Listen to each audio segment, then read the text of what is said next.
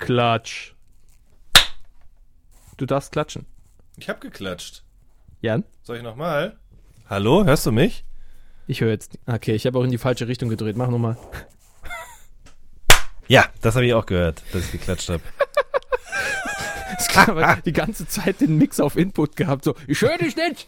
Jan, ich kann dich nicht hören. Mach mal lauter jetzt. Was ist? Ah. Äh, Jan, hallo? Jan. Jan. Jan. And it goes a little something like this. It goes a little something like this. A little something like this. And it goes a little something like this. A Little Something. Ein Podcast über Musik. Mit Kotaro Dürr und Jan Wehn. Hier bin ich doch. Hi. Professor Dr. Med Jan Wehn und Professor Dr. Jur Kotaro Dürr. Jur, Alter. UFM. Hi. Wunderschönen guten Tag. Hallo. Ja, wir haben beschlossen, jetzt mal doch schon auf Aufnahme zu drücken, weil wir gerade äh, mitten im Zahnarzt-Talk waren. ähm, lustigerweise die Leute, die äh, un- unsere Patronen sind und uns dort unterstützen, Mhm. an dieser Stelle bitte ein kleines Werbejingle einblenden, Gotaro. Ich habe letzte Woche in der in der schönen Liste ähm, Kommentarfolge sozusagen, habe ich ja auch schon über meinen Zahnarzt erzählt. Und äh, dann hast du gerade eben erwähnt, dass du, als du jetzt da gewesen bist, ähm, dir deine Musik selber aussuchen durftest, weil der Zahnarzt nämlich überall Sonos-Boxen hat rumstehen hat. Es hätten natürlich auch die guten äh, Boxen von ähm, Logitech sein können. Oder Ultimate jegliche Ears. anderen Streamboxen. Richtig? Teufel, Wow. Bose. Boah, das sind diese öffentlich-rechtlichen Gene in mir, ne? die da durchscheinen. Mhm. Nee, aber tatsächlich konnte ich bei meinem Zahnarzt, äh, Herr Dr. Marufi im Agnesviertel in Köln, aussuchen, welche Musik ich hören wollte. Ähm, und dann habe ich natürlich sofort gesagt, hey, machen Sie doch die schöne Liste an. Viele coole neue Musik, Lieblingssongs und ein paar Klassiker. Und dann hat er sie erst zehn Minuten lang nicht gefunden. Das war ein bisschen dumm. Bisschen peinlich auch, hat alles ein bisschen in die Länge gezogen, aber spätestens dann als ähm, die, die, ich höre eigentlich alles, äh, Zahnarzthelferin äh, bei DJ Kotze und Seeing Aliens leicht mit dem Kopf mitgewackelt hat, äh, war alles gut. Da war- Wahnsinn. Und besonders, be besonders begeistert war er ja von Felly und Ibrahimovic. Wo, ich, ich, Fand ich er hab- wirklich gut? Das fand er gut, weil seine erste Assoziation war sofort Bowser. Das, war, das fand ich ganz nice. Und die Zahnarzthelferin dann zu ihm so, ja, ah, das habe ich gar nicht gewusst, dass sie auch so Musik hören. ah, ja, natürlich, ich muss doch up to date bleiben. Und ich, ich hänge da unten mit der Fresse offen und war- Hast du versucht mitzureden oder hast du Nein. einfach nur zugehört? Weil das ist ja wirklich das most embarrassing Ding überhaupt, beim Zahnarzt zu reden. Ja, das ist dumm und das, Das ist macht man das, einfach das nicht. Quält, es ist ein auch quälend, weißt du, so, so zwei Menschen vom sprechenden Fach, Mhm. äh, wie wir es ja sind, und dann kannst du nicht mitquatschen. Das ist die, das ist die wahre Qual. Das ist der wahre Absolut. Horror Zahnarzt. Aber wie geil ist das denn, dass ähm, unsere schöne Liste diese beiden Menschen, die den ganzen Tag miteinander zu tun haben, arbeitstechnisch, trotzdem noch näher gebracht hat zueinander und mehr gezeigt hat, wer sie eigentlich sind. Ja, stimmt. Ja, stimmt. Wahnsinn. Wahrscheinlich ähm, haben sie nach wild gut. geknutscht mit ihren makellosen Zähnen. Möglicherweise. Auf, auf, auf, mit, mit Mundschutz auf. Den ich davor Ähm, vorgewärmt hatte, eineinhalb Stunden lang. Hey. Durchgeschwitzt wahrscheinlich auch, oder? Nee, Schwitzt beim. Zahnarzt? Nein, Nee? nein, das war, das war völlig entspannt. Was? Ich habe Okay. auch immer gedacht, nee, ich mache mir Musik kaputt.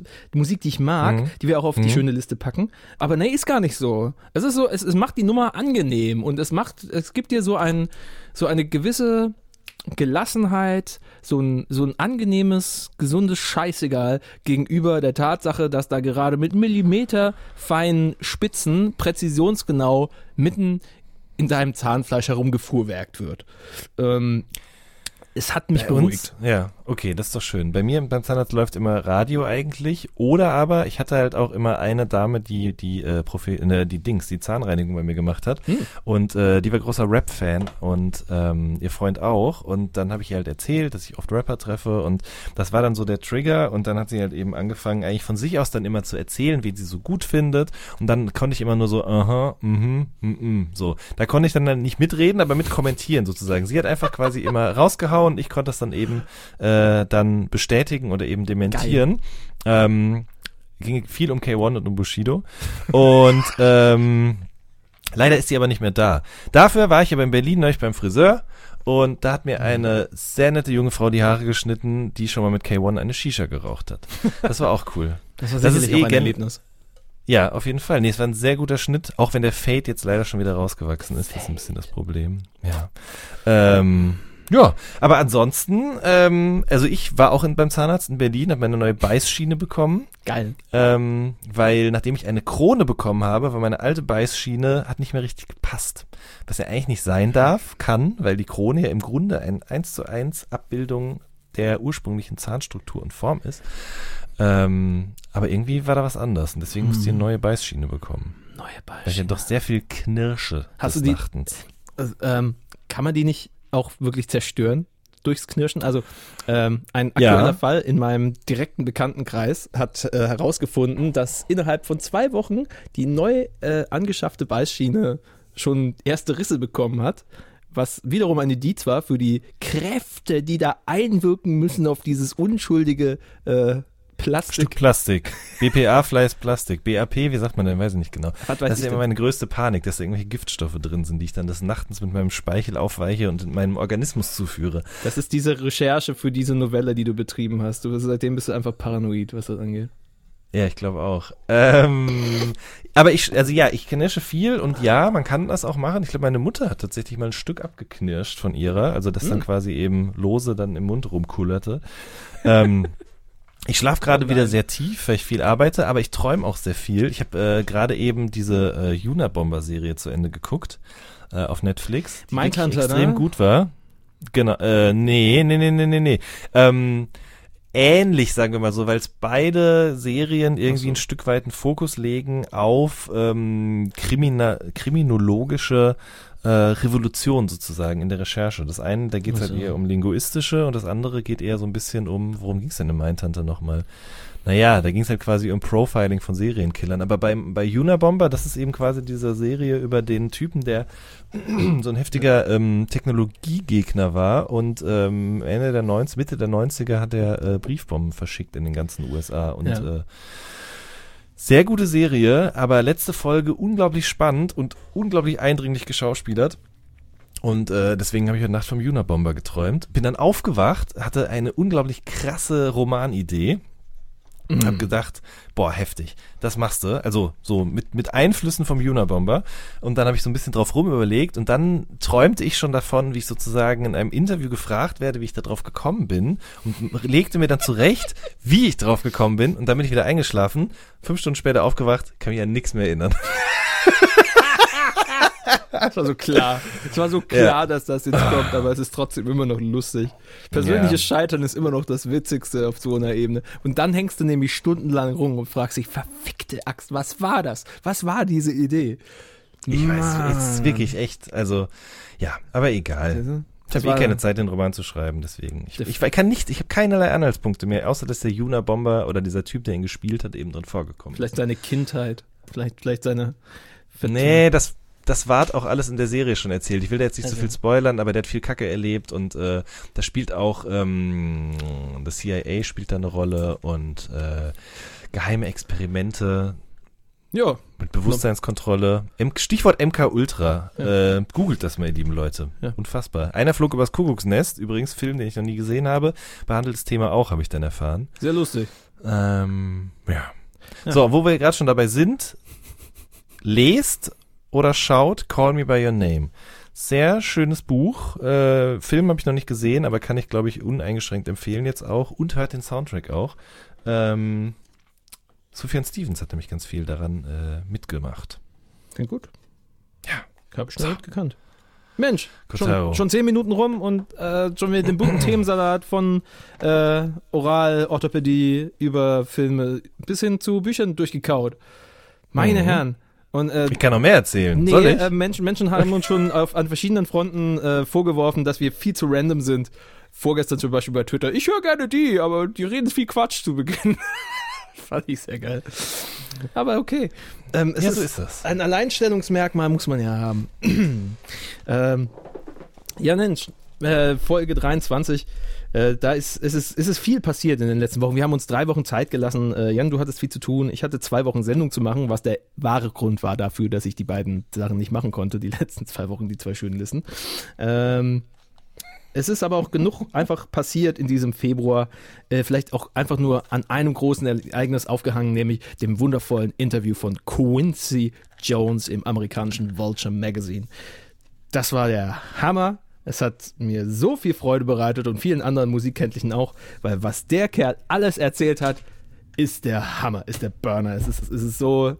Man will eigentlich gar nicht wissen, ob es wahr ist, was er alles erzählt hat. Es ist einfach nur so witzig, wenn ein 85-Jähriger einfach, einfach loslässt, die, die Alterswindel auszieht und einfach fahren lässt. Genau das war dieses Interview. Janni, hast du es mittlerweile gelesen? Nö.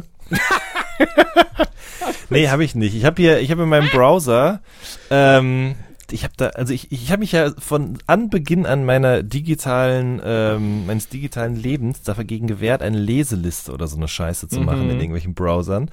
Äh, und das ist jetzt auch schon eine ganze Zeit. Also ich, so manchen Dingen verwehre ich mich immer total lange. Ein Terminkalender. Ich hatte, glaube ich, bis zum Jahr 2011 keinen, keinen Terminkalender. Das ist eigentlich kaum vorstellbar, hat aber funktioniert. Äh, das mit den nicht vorhandenen Leselisten auch. Aber ich habe jetzt gerade ohne Scheiß 30 Tabs oben. Weißt du, mein, also Ja, im ja. Browser sind so viele Tabs offen, dass man immer nur noch das Symbol der jeweiligen Seite, das hat auch einen Namen, ne? Wie nennt man das? Weiß ich nicht genau. Und äh, der Anfangsbuchstabe des jeweiligen Artikels offen ist. Tablismus, Tab-Journalism, Tab Tablet. Nein, nein, nein, nein, nein. So, wenn du quasi irgendwo eine Seite eingibst, dann gibt's auch immer ein Symbol oben dazu in der Browserleiste. Ah ja. Wie dem auch sei, davon sind so viele, da ist auch das Quincy Jones Interview bei, wenn's überhaupt dabei ist, weiß ich schon gar nicht genau gerade. Hm, ja. Ich werde aber, ich gelobe Besserung und werde das äh, bei Zeiten auf jeden Fall mir mal noch zu Gemüte führen. Ja, schön, dass wir heute darüber reden in der Sendung. Aber ist schon okay. Du hast mir nicht gesagt, dass wir drüber reden. Fünfmal habe ich dir gesagt, Alter. Ja? Ich merke, du hast Wirklich? viel zu tun zurzeit. Aber es macht ja nichts. Ähm, schöne, äh, schlimme Interviews. Hast du Ähm, mir gesagt, ich soll mir das durchlesen, weil wir drüber sprechen wollen? Ja. Oder hast du nur gesagt, du musst es lesen? Krass. Habe ich wirklich nicht mitbekommen. Naja, komm, ist auch nicht schlimm. Äh, letztendlich, was hat er gemacht? Quincy Jones, äh, alter äh, Musikrecke aus den USA, Produzent, selber Musiker, Jazzer, jahrzehntelang mitbestimmend gewesen an der, an der Hitfront, hat Leute wie äh, Michael Jackson co-produziert, Thriller und Bad unter anderem, deswegen auch äh, sehr bekannt geworden damit. Ähm, er hat aus dem Nähkästchen geplaudert, auf jedweglicher Hinsicht und im Grunde ist nur Scheiße bei rumgekommen. Er hat nämlich mehr oder minder über jeden Einzelnen, über den er geredet hat, hergezogen und dabei ist so viel wunderschönes Material rübergekommen. Ähm, in den letzten Tagen ist da sicher auch das eine oder andere schon durch ähm, diverse Musikpostillen hindurch gefletschert, zum Beispiel die äh, Statements, die er getätigt hat zu den Beatles, die seiner Meinung nach die schlechtesten Musiker der Welt waren, seien, slash waren, slash sind. Das leben ja noch ein paar. ähm, aufgehangen am wundervollen Ringo Starr, der einfach eine Schlagzeugline oder ein, ein Drum-Pattern einfach nicht, nicht hingeschissen bekommen hat. Und dann haben sie ihn rausgeschickt, zum, soll er sich ein Sandwich holen, haben einen Jazzer reingeholt. Der hat das innerhalb von einer Viertelstunde eingezockt. Später hören sie sich die Aufnahmen an, Ringo Starr im Raum so, ja, die können wir nehmen. Das klang richtig gut. Ja, warum wohl? Weil du nicht eingespielt hast. Das ist, das ist großartig. Und es sind nur so Geschichten. Ich habe ja unter anderem die auch gesagt, hey, nimm mal bitte den einen Song von Starfucker, das äh, äh, Cindy Lauper Cover äh, von Girls Just Wanna Have Fun, was du so niedergemacht hast. Niederträchtiger Art und Weise. Ähm, Ich habe nur gesagt, dass ich auch noch andere gute Cover kenne. Du hast gesagt, dass du nicht drauf stehst, aber das ist fair enough, das war sehr fair. Ähm, die habe ich nur mit reingenommen, weil er eben erzählt hat von der Aufnahme zu We Are the World und was da an Sachen passiert sind. Hast du das gewusst, dass Cindy Lauper versucht hat, das Ganze zu sabotieren? Nein, Das ist wunderschön. habe ich nicht. Das ist Ich wunderschön. muss mir das Interview wirklich mal durchlesen. also demnächst. Kurzfassung, sie hat gesagt, die ganzen Rocker im Raum, so Springsteen und Clapton und so, die hatten keinen Bock. Die wollten da nicht mitmachen. Und das hat sie nicht ihm direkt gesagt, sondern das hat sie ihm über ihren Manager mitteilen lassen. und dann ist er zu den Leuten hin, zu Springsteen und wie sie alle hießen, hat die einzeln gefragt, hier, wie, wie schaut's aus? Äh, pf, ne? Und die hatten alle Bock. Was mit, äh, wie hieß der Kollege, der immer so äh, mystisch guckt und auch nicht richtig mitgesungen hat? Von dem es auch das Meme gibt, von wegen, was tue ich hier eigentlich? Auch Altrocker? Weiß ich nicht. Ich habe seinen Namen vergessen. total trottelhaft. Naja, ähm, eigentlich hatten alle Bock. Und dann hat er halt Cindy Lauper den Einlauf ihres Lebens gegeben. Aber er hat sie nicht rausgeschmissen, sonst wäre sie jetzt nicht mit drauf gewesen. Wahnsinn. Ich höre mir das auf jeden Fall, äh, ich höre nicht, ich höre mir das mal an, ich lese mir das auf jeden Fall Ja. mal durch. Ich verspreche es Das ist, das ist wundervoll. Aber ich finde so allgemein, ich meine, wir beide haben ja häufig Kontakt mit mm, Menschen ähm, des musikalischen, des künstlerischen, kunst, künstlerischen Fachs. Äh, hier und da haben wir auch mal erzählt, was für, was für Sachen dann vorkommen können. Aber ich glaube auch noch nicht alles. Ja, ich war mir nicht sicher und habe dir so ein paar Sachen aufgezählt und hast gesagt, nee, Jan, das kenne ich noch nicht. Und dann war ich so, okay, alles klar, dann sprechen wir doch mal ein bisschen darüber, wie das, wie das so läuft oder laufen kann. Eben, Ne? eben. Also man, man macht sich ja erstmal die Grundvoraussetzungen. Wir sitzen da, wir haben uns eingelesen in das künstlerische Schaffen, in die letzten äh, Releases, in ähm, die in, in interessante Gesprächsfäden, die für uns nicht ausgearbeitet genug waren in anderen Interviews inter eventuell. Und dann treffen wir Künstler XY. So. Und dann versucht man Da mal- fängt's aber ja schon an. Ja. Das ist, das ist deine Herangehensweise. Oder? ja. Du hast jetzt gesagt wir, weil tatsächlich bei mir läuft es mittlerweile anders ab. Ähm, aber früher war das so. Also mh, f- vielleicht fängt man mal noch viel früher an. Ich bin auf Level so- 3. Erzähle mir von Level 20. Genau, ich. Nee, Level 1. ähm, also Interviews habe ich ja früher geführt für die Lokalzeitung. Und ähm, da auch nicht mit Musikern, sondern eben mit Leuten, die einen Taubenzuchtverein äh, vorstehen oder die Briefmarken sammeln oder die einen ökumenischen Gottesdienst gemacht haben oder solche Geschichten halt. Und ähm, ich kannte halt aus meinem Praktikum diese Wer, was, wann, wie, wo Fragen und habe die dann eben sozusagen einfach improvisiert gestellt und habe dann eben in meinen Blog geschrieben. Ja, und das, da geht ja der Wahnsinn schon los, äh, warum man Lokaljournalismus so lieben und gleichzeitig auch hassen muss, weil da war ja nix mehr von dem, was der mir erzählt hatte, stand so in meinem Blog, geschweige denn später so im Artikel. Ähm, und dann habe ich irgendwann angefangen, äh, über Musik zu schreiben, aber dann noch keine Musiker interviewt. Ja. Und ähm, dann irgendwann kam das aber mit den Musikern eben auch. Und da habe ich es am Anfang auch immer so gemacht. Da habe ich dann geguckt, okay, wer ist das? Im besten Fall war das ja eh jemand, der mich interessiert hat, eh schon so. Da wusste ich also schon ganz viel, da musste ich nicht mehr bei Null anfangen. Und dann hat man eben so geschaut, okay, wie sieht die Diskografie aus? Ähm, was gibt es schon für Interviews? Das ist ja eben so, ich glaube, das ist eigentlich mit das zeitaufwendigste, was ja auch gleichzeitig mit das Schönste sein kann. Interviews mit Musikern gucken, lesen und da eben, das hast du gerade, finde ich, sehr schön gesagt, dann eben zu schauen, was ist noch nicht rausgearbeitet genug. So, also wo hat jemand was Interessantes gesagt, wo man nochmal drauf eingehen könnte? Was hat irgendwie noch nie jemand gefragt, obwohl es eigentlich total auf der Hand liegt? Ja, was ist Und vielleicht daraus aus Zeit- dann- und Platzgründen irgendwie unter den Tisch gefallen. Das passiert ja Genau. häufig genug auch bei der, bei der redaktionellen Verarbeitung von so einem Interview. Genau, richtig. Weil irgendwie muss man auch einfach ganz klipp und klar so sagen, in den großen Redaktionen auch kein Platz ist für so äh, Liebhaberfragen oder äh, Nerdfakten oder was auch immer. Ja, persönliche Ähm, Fragen, von denen man dachte, die sind schweinegenial und am Ende kam einfach nur so eine unbefriedigende Antwort und die Erkenntnis, ja, das ist vielleicht gar nicht so interessant für die Allgemeinheit. Richtig, richtig, genau. Ja, ja. Und ähm, aber mittlerweile, ähm, mittlerweile mache ich das gar nicht mehr. Also wobei es liegt vielleicht auch dran, was ich gerade so mache, äh, beruflich äh, gesehen, also woran ich arbeite. Aber äh, mittlerweile recherchiere ich ja gar nicht mehr so für die Allgemeinheit, sondern eher nur noch so, wie ich es für mich interessant finde. Also zum Beispiel so ein Podcast-Gespräch, da geht, da mache ich mir dann so ein paar Stichpunkte über Dinge, über die ich, äh, was Dinge angeht, über die ich gerne mit diesen Leuten sprechen würde. Äh, manchmal aber auch gar nicht. Manchmal gehe ich auch einfach so in Gespräche rein und fange einfach an, drauf loszulabern mit den Leuten. Ähm, genau, aber äh, das, das ist ja jetzt. Und davor ist das ganz, ganz viel passiert, tatsächlich, dass ich irgendwo hingefahren bin, bewaffnet mit einem Diziergerät und einem schnell noch im Copyshop ausgedruckten äh, Fragenkatalog. Und das erste Mal, dass ich das persönlich mit einem Musiker gemacht habe, den man auch kannte, war, ich glaube, 2008 Cassandra Steen. Oha. Wer war das bei dir? Allererstes Interview. Also Mit jemandem, den man kennt. mit jemandem, den man kennt. Ähm, Mike Skinner. Krass. Wirklich? Mike Skinner. Ja, ich meine auch 2.8 Boah. oder 2.9. Davor waren es halt ein bisschen kleinere Sachen. Ne? Also die damaligen Hesslers, so hießen die wirklich, bis sie sich umbenannt haben in The Intersphere. Bei Hessler wie Thomas, oder? so, ja, ich glaube, ich glaub, sie hießen Hesslers oder ähnlich. Die hatten, die hatten einen furchtbar schlimmen Namen. Äh, dann haben sie sich und umbenannt tatsächlich. Gott sei Dank. Ähm, tolle Alternative Band gewesen. Ähm, ja, tatsächlich, Hesslers. Ähm, und dann halt irgendwie so plötzlich standen, stand dann halt so äh, Mike Skinner da und anscheinend durch, ich weiß auch nicht, warum ich dazu gekommen bin. Ich meine irgendwie, ich war damals ja hin und wieder in der Musikredaktion bei das Ding und Mhm. äh, da ist, glaube ich, dazu gekommen, dass irgendwie niemand sonst Zeit hatte. Peinlich Mhm. genug, aber ich glaube, es war jemand krank und dann sowas, dann bin ich noch eingesprungen und dann war halt ich derjenige und war da eben davor noch in England gewesen.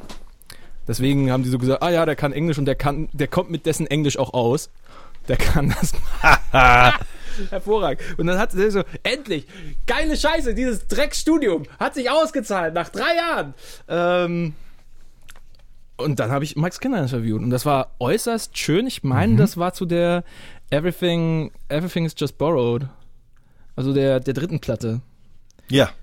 Und das war, das war schon cool, war genug äh, schöne Sachen bei. Ich bin nur bloß auf, auf, die, auf die blöde Idee gekommen, nachzuhaken äh, an, an privaten Stellen, ähm, wo er mir dann relativ klar, und zwar durch ausgiebiges Schweigen und äh, Schmallippigkeit äh, klargemacht hat, nee, ich glaube, darüber reden wir jetzt nicht. Der Rest okay, des Interviews ja. war super und ich war äh, hochgradig ähm, angetan davon, äh, plötzlich mit geilen Leuten sprechen zu können, deren Musik ich auch noch irgendwie heiß finde. Ähm, das, ist, das sollte sich aber noch ein bisschen hinziehen, bis ich das regelmäßig machen durfte. Nämlich bis 2015, Okay. bis ich endlich Plan B gemacht habe. Bis dahin war das eher so, hm, ja, hier, hier mal da. Krass, okay. Ja. Naja, also Cassandra Steen war wahnsinnig nett und lieb. Ja. Ähm, und äh, ja, weiß ja auch nicht. Wir haben da auch direkt, da fing das eigentlich schon an, dass ich direkt mit den Menschen über private Dinge auch gesprochen habe. Äh, sie haben mir von ihrem Hund erzählt. Ich habe ihr erzählt, dass meine Mama ein großer Fan von ihr ist. Und äh, wir hatten da irgendwie eine gute Connection auf jeden Fall. Aber da war es natürlich auch so. Dieses Interview bekam ich nicht, äh, weil ich so besonders gut war. Ich hatte gerade erst bei der Juice angefangen und die ersten Interviews, ich glaube, das habe ich irgendwo auch schon mal erzählt, hatte ich dann ähm, übers Telefon geführt mit irgendwelchen Underground-Rap-Kapellen aus L.A., die kein Schwanz kennt. Ähm, ich hatte aber das Cassandra Steen Interview für die Juice geführt, weil das auch kein anderer führen wollte. So, die macht ja Soul, Schrägstrich R&B, Schrägstrich Pop auf eine gewisse Art. Und das war halt eben nicht so gerne gesehen. Ähm, damals das ist jetzt wirklich auch noch was anderes gewesen. Es gab aber in der Juice auf jeden Fall immer auch schon da ein paar Seiten, die dafür eben freigeschaffen worden sind. So für diese Art von Musik, die irgendwie auch noch mit Rap zu tun hat, aber eigentlich gar kein Rap ist.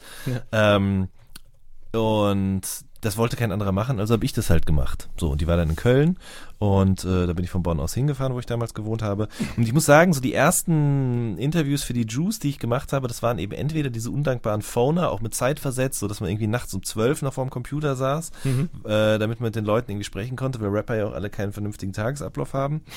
Ähm, und eben aber auch viele von diesen R&B-Interviews, zum Beispiel eben auch ähm, äh, wie heißt er denn nochmal? Jason Derulo habe ich zum Beispiel auch mal interviewt. Oh. Äh, ja, der hat, da musste ich mich ganz nah an den ransetzen, weil seine Stimme war ein bisschen angeschlagen. Oh. Wollte nicht so laut reden. Und da musste ich mich echt die keinen Zentimeter wegbewegt. Da musste ich mit meinem Stuhl ganz nah an seinen Stuhl ranrücken und ihm das Aufnahmegerät vors Gesicht halten, damit er, weil er konnte nicht so laut reden. Du hast den Traum eines jeden Mädchens gelebt, Janni. Eines jeden. R&B-Fans. Ich glaube nicht. Ich glaube nicht. Ich glaube, Jason Derulo wird weniger für seine Musik oder sein Aussehen, sondern äh, also weniger für seine Texte oder seinen Gesang, als vielmehr für seine Musik gefeiert. Ich glaube, der funktioniert nur im Kontext von Breitband-Synthes. Aber der hat doch so riesengroße Augen und so ein süßes? Lächeln. Und ja, du Ja, hast nicht genau glaub, hingeguckt. Der hat krasse Bauchmuskeln, glaube ich. Ja, das glaube ich. Aber einen sehr Ähm. weichen Handschlag. Hi, I'm Jason. Hast du dir auch schon mal die Hand gegeben? ja, das Ding im Ach, Vorraum zum Studio und so. I'm Jason. Ah. Er gerade zum Interview vorbeigelaufen. War nett, fand ich cool, dass er ein Hallo gesagt Mhm. hat. Sein Homeboy, der so mit dabei war, so, oh, what up. Ja. Aber I'm Jason. Mhm. Das war sehr süß. Okay, ja, das stimmt. Da, hat- da hat er die, die Mechanismen des Radiomarketings hat er gut äh, durchblickt, auf jeden Fall, der Jason. Ähm, ja, also da habe ich viel so Kram gemacht, irgendwie, Ja. muss ich sagen, tatsächlich. Ähm, aber hab dann auch schnell, also man durfte bei der Juice auch schnell viel anderes Zeugs machen. Ich durfte dann Ähm, ich habe Casper interviewt damals, Mhm. das war das erste größere Ding, beziehungsweise es war gar kein Interview, sondern so ein Versus the Beats, wo ich ihm Songs vorgespielt habe. Ja, ja. Ähm, bei ihm zu Hause. Äh, mit Asher Roth habe ich das auch gemacht. Ich habe das auch noch mit, mit anderen Künstlern gemacht. Und irgendwie, wenn man so gleich reinkommt und sagt, du pass auf, ich mache kein Interview mit dir, sondern ich spiele dir jetzt Songs vor, wir sprechen über die Beats und die Songs. So, das war immer schon ein Eisbrecher auf jeden Fall auf eine gewisse Art und Weise. Ähm, ich habe mit Asher Roth auch mal Biersorten getestet, deutsche Biersorten. Äh, der konnte sich sogar auch noch an mich erinnern. ähm, das war, das war sehr schön. Das hat sehr viel Spaß gemacht. Ich glaube, das ist es tatsächlich. Mach Biertasting mit Künstlern und sie erinnern sich für immer an, deinen Namen. Das hatte ich mit fettes Brot. Hast du mit denen auch 20 Bier getestet? Wir haben 20, ich glaube 2015 oder 16 mit denen auch irgendwie verschiedene Kölschsorten angetestet und diese, ja, ja gut, haben äh, nicht unbedingt begeistert ausgesehen, von wegen, ja, wir kennen doch jede einzelne Sorte, aber sie haben fröhlich mitgemacht und ein Jahr später bei der Krone so, ah ja, ja, der Kotter, hallo, na ja, hier Bier. Hm, ah, ja, okay. Das war schon sehr doch, also ich fand das gut, muss ich sagen. Ja. Ähm, das hat irgendwie, weiß ich auch nicht genau, das hat mir auch, glaube ich, noch mal ein bisschen ähm, Verkrampftheit genommen. Ich war, glaube ich, am Anfang bei diesen Interviewsachen immer doch recht, äh, also wie so die erste Zeit, klar, so eine Mischung aus Aufregung, Ehrgeiz und Eifer, dass man eben das so möglichst so korrekt und gut macht, wie es nur irgendwie geht. Oh ja. Aber dann eben äh, habe ich ganz schnell durch die Outlets, für die ich dann gearbeitet habe, eben das dann auch so hinter mir gelassen. Hast du mal ein Und, Interview äh, derbe verkackt? Naja, verkackt im Sinne von, ähm, das Aufnahmegerät hat nicht funktioniert. Das hatte ich ja neulich erst, glaube ich, habe ich sogar schon im Podcast erzählt. Ja, das war das Mit zwei Interview Stunden mit Gespräch mit Smudo. in Bade Bade auch noch. Genau, aber das habe ich ja retten können. Und da musste ich dann gar nicht erst an ihn rantreten Ah. und die mir die Blöße geben. Ähm, Das lag an der SD-Karte, ne? Hast du gemeint? Genau, die war nicht formatiert. So. verstehe. das sind halt so Sachen, ne? Ja, ja. Also, das ist eh, das ist, glaube ich, auch, vielleicht ist das sogar ein bisschen interessant für die Leute, das mal so mitzubekommen, wie das so drumherum ja abläuft. Also, das, weil mich lustigerweise in letzter Zeit das auch wieder viel mehr Menschen fragen, wie das eigentlich funktioniert. Wenn man ähm, so ein Interview angeht, man bekommt den Auftrag Mhm. von seiner Redaktion oder man en- entscheidet selbst, man will denjenigen interviewen und dann reacht man, warum rede ich jetzt Englisch? Was soll das denn? Ist okay. Äh, dann geht man ja nicht direkt zu dem Künstler und sagt, du pass auf, ich würde dich gerne interviewen, sondern da sind ja immer Managements dazwischen geschaltet. Ja, Oder eben auch Agenturen, die äh, für einen das für einen Künstler das organisieren. Da gibt es dann eben äh, Agenturen, die sind eher für den Online-Bereich zuständig. Es gibt Agenturen, die sind eher fürs Fernsehen zuständig. Es gibt Agenturen, die sind eher für äh, Printmedien zuständig um, oder fürs Radio eben. Und mit denen, da muss man halt wissen, wer welcher Ansprechpartner ist. Man kann auch direkt zum Management gehen, das connectet einen dann sozusagen mit den Promotern. Oder aber man geht direkt an die Agentur, weil man weiß, das ist mein Mann oder meine Frau, die wissen, wer ich bin, die wissen, was ich für, für was für ein Magazin ich arbeite, ob sich das lohnt oder nicht und können das eben auch gut beim Künstler und dessen Management verkaufen. Genau, und dann, ähm, also ist es okay, Kotaro, wenn ich das kurz mal erzähle und Bitte, erkläre? bitte, bitte. So, und dann sagt man, wer man ist, was man möchte, und dann sagen die, okay, der ist dann und dann da und da, hast du Bock, hast du Zeit? Und dann sagt man ja. Und dann ähm, wird man meistens mit dem Tourmanager, also mit, zumindest war es bei mir immer so, wird man mit dem Tourmanager äh, oder mit dem Manager ähm, Ansprechpartner vor Ort verbunden. Das ist dann jemand, der eben mit dem Künstler unterwegs ist, auf einer Pressereise durch die Radiostation, auf einer Pressereise durch die Fernsehstation oder gerade mit ihm unterwegs ist, weil der Künstler sich auf Tour befindet. Und dann wird dieser Mensch dann eben halt gebrieft, dann wird gesagt, dann kommt dann und dann kommt der Jan, der ist für dem und dem Magazin, das hat so und so viele Aufrufe pro Monat und der hat so und so lange Zeit. Ähm, genau.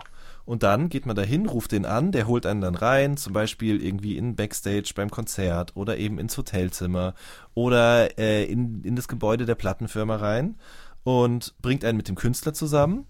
Und dann wird gesagt, so, ihr habt jetzt 15 Minuten Zeit, ihr habt jetzt 20 Minuten Zeit, eine halbe Stunde, dreiviertel Stunde, alles möglich.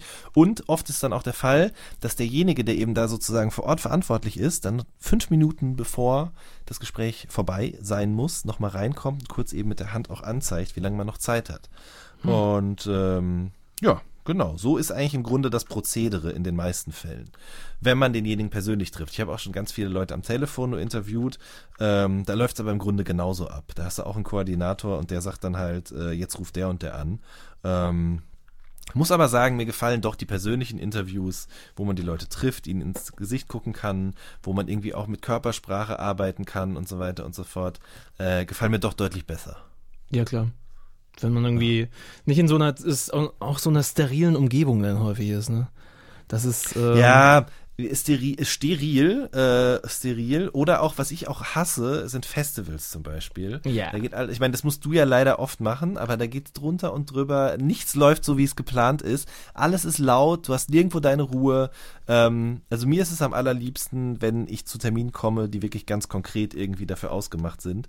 Im Rahmen von so einer Tour. Oder was ich jetzt gerade vergessen habe, ganz oft ist es auch so, dass man sich dann mit dem Künstler, gerade in der Rap-Szene, wenn man die Managements dann kennt und sagt, du, ich würde den gern dann und dann treffen, ähm, dann macht man manchmal auch, wenn derjenige gerade nicht irgendwie auf einer Promotour oder sonst was ist, dann macht man auch private Termine aus. Da trifft man sich zu Hause oder in einem Café oder was auch immer so. Ja. Das, das ist mir eigentlich das Allerliebste. Bei jemandem in den eigenen vier Wänden. Da einfach reinkommen, sich breit machen und äh, die Privatsphäre verletzen. Ja, so, so privat habe ich es noch nie gehabt mit dem Interview tatsächlich. Ja, ist ein bisschen schade. Irgendwie, ähm, das, das steht mir hoffentlich noch irgendwann bevor.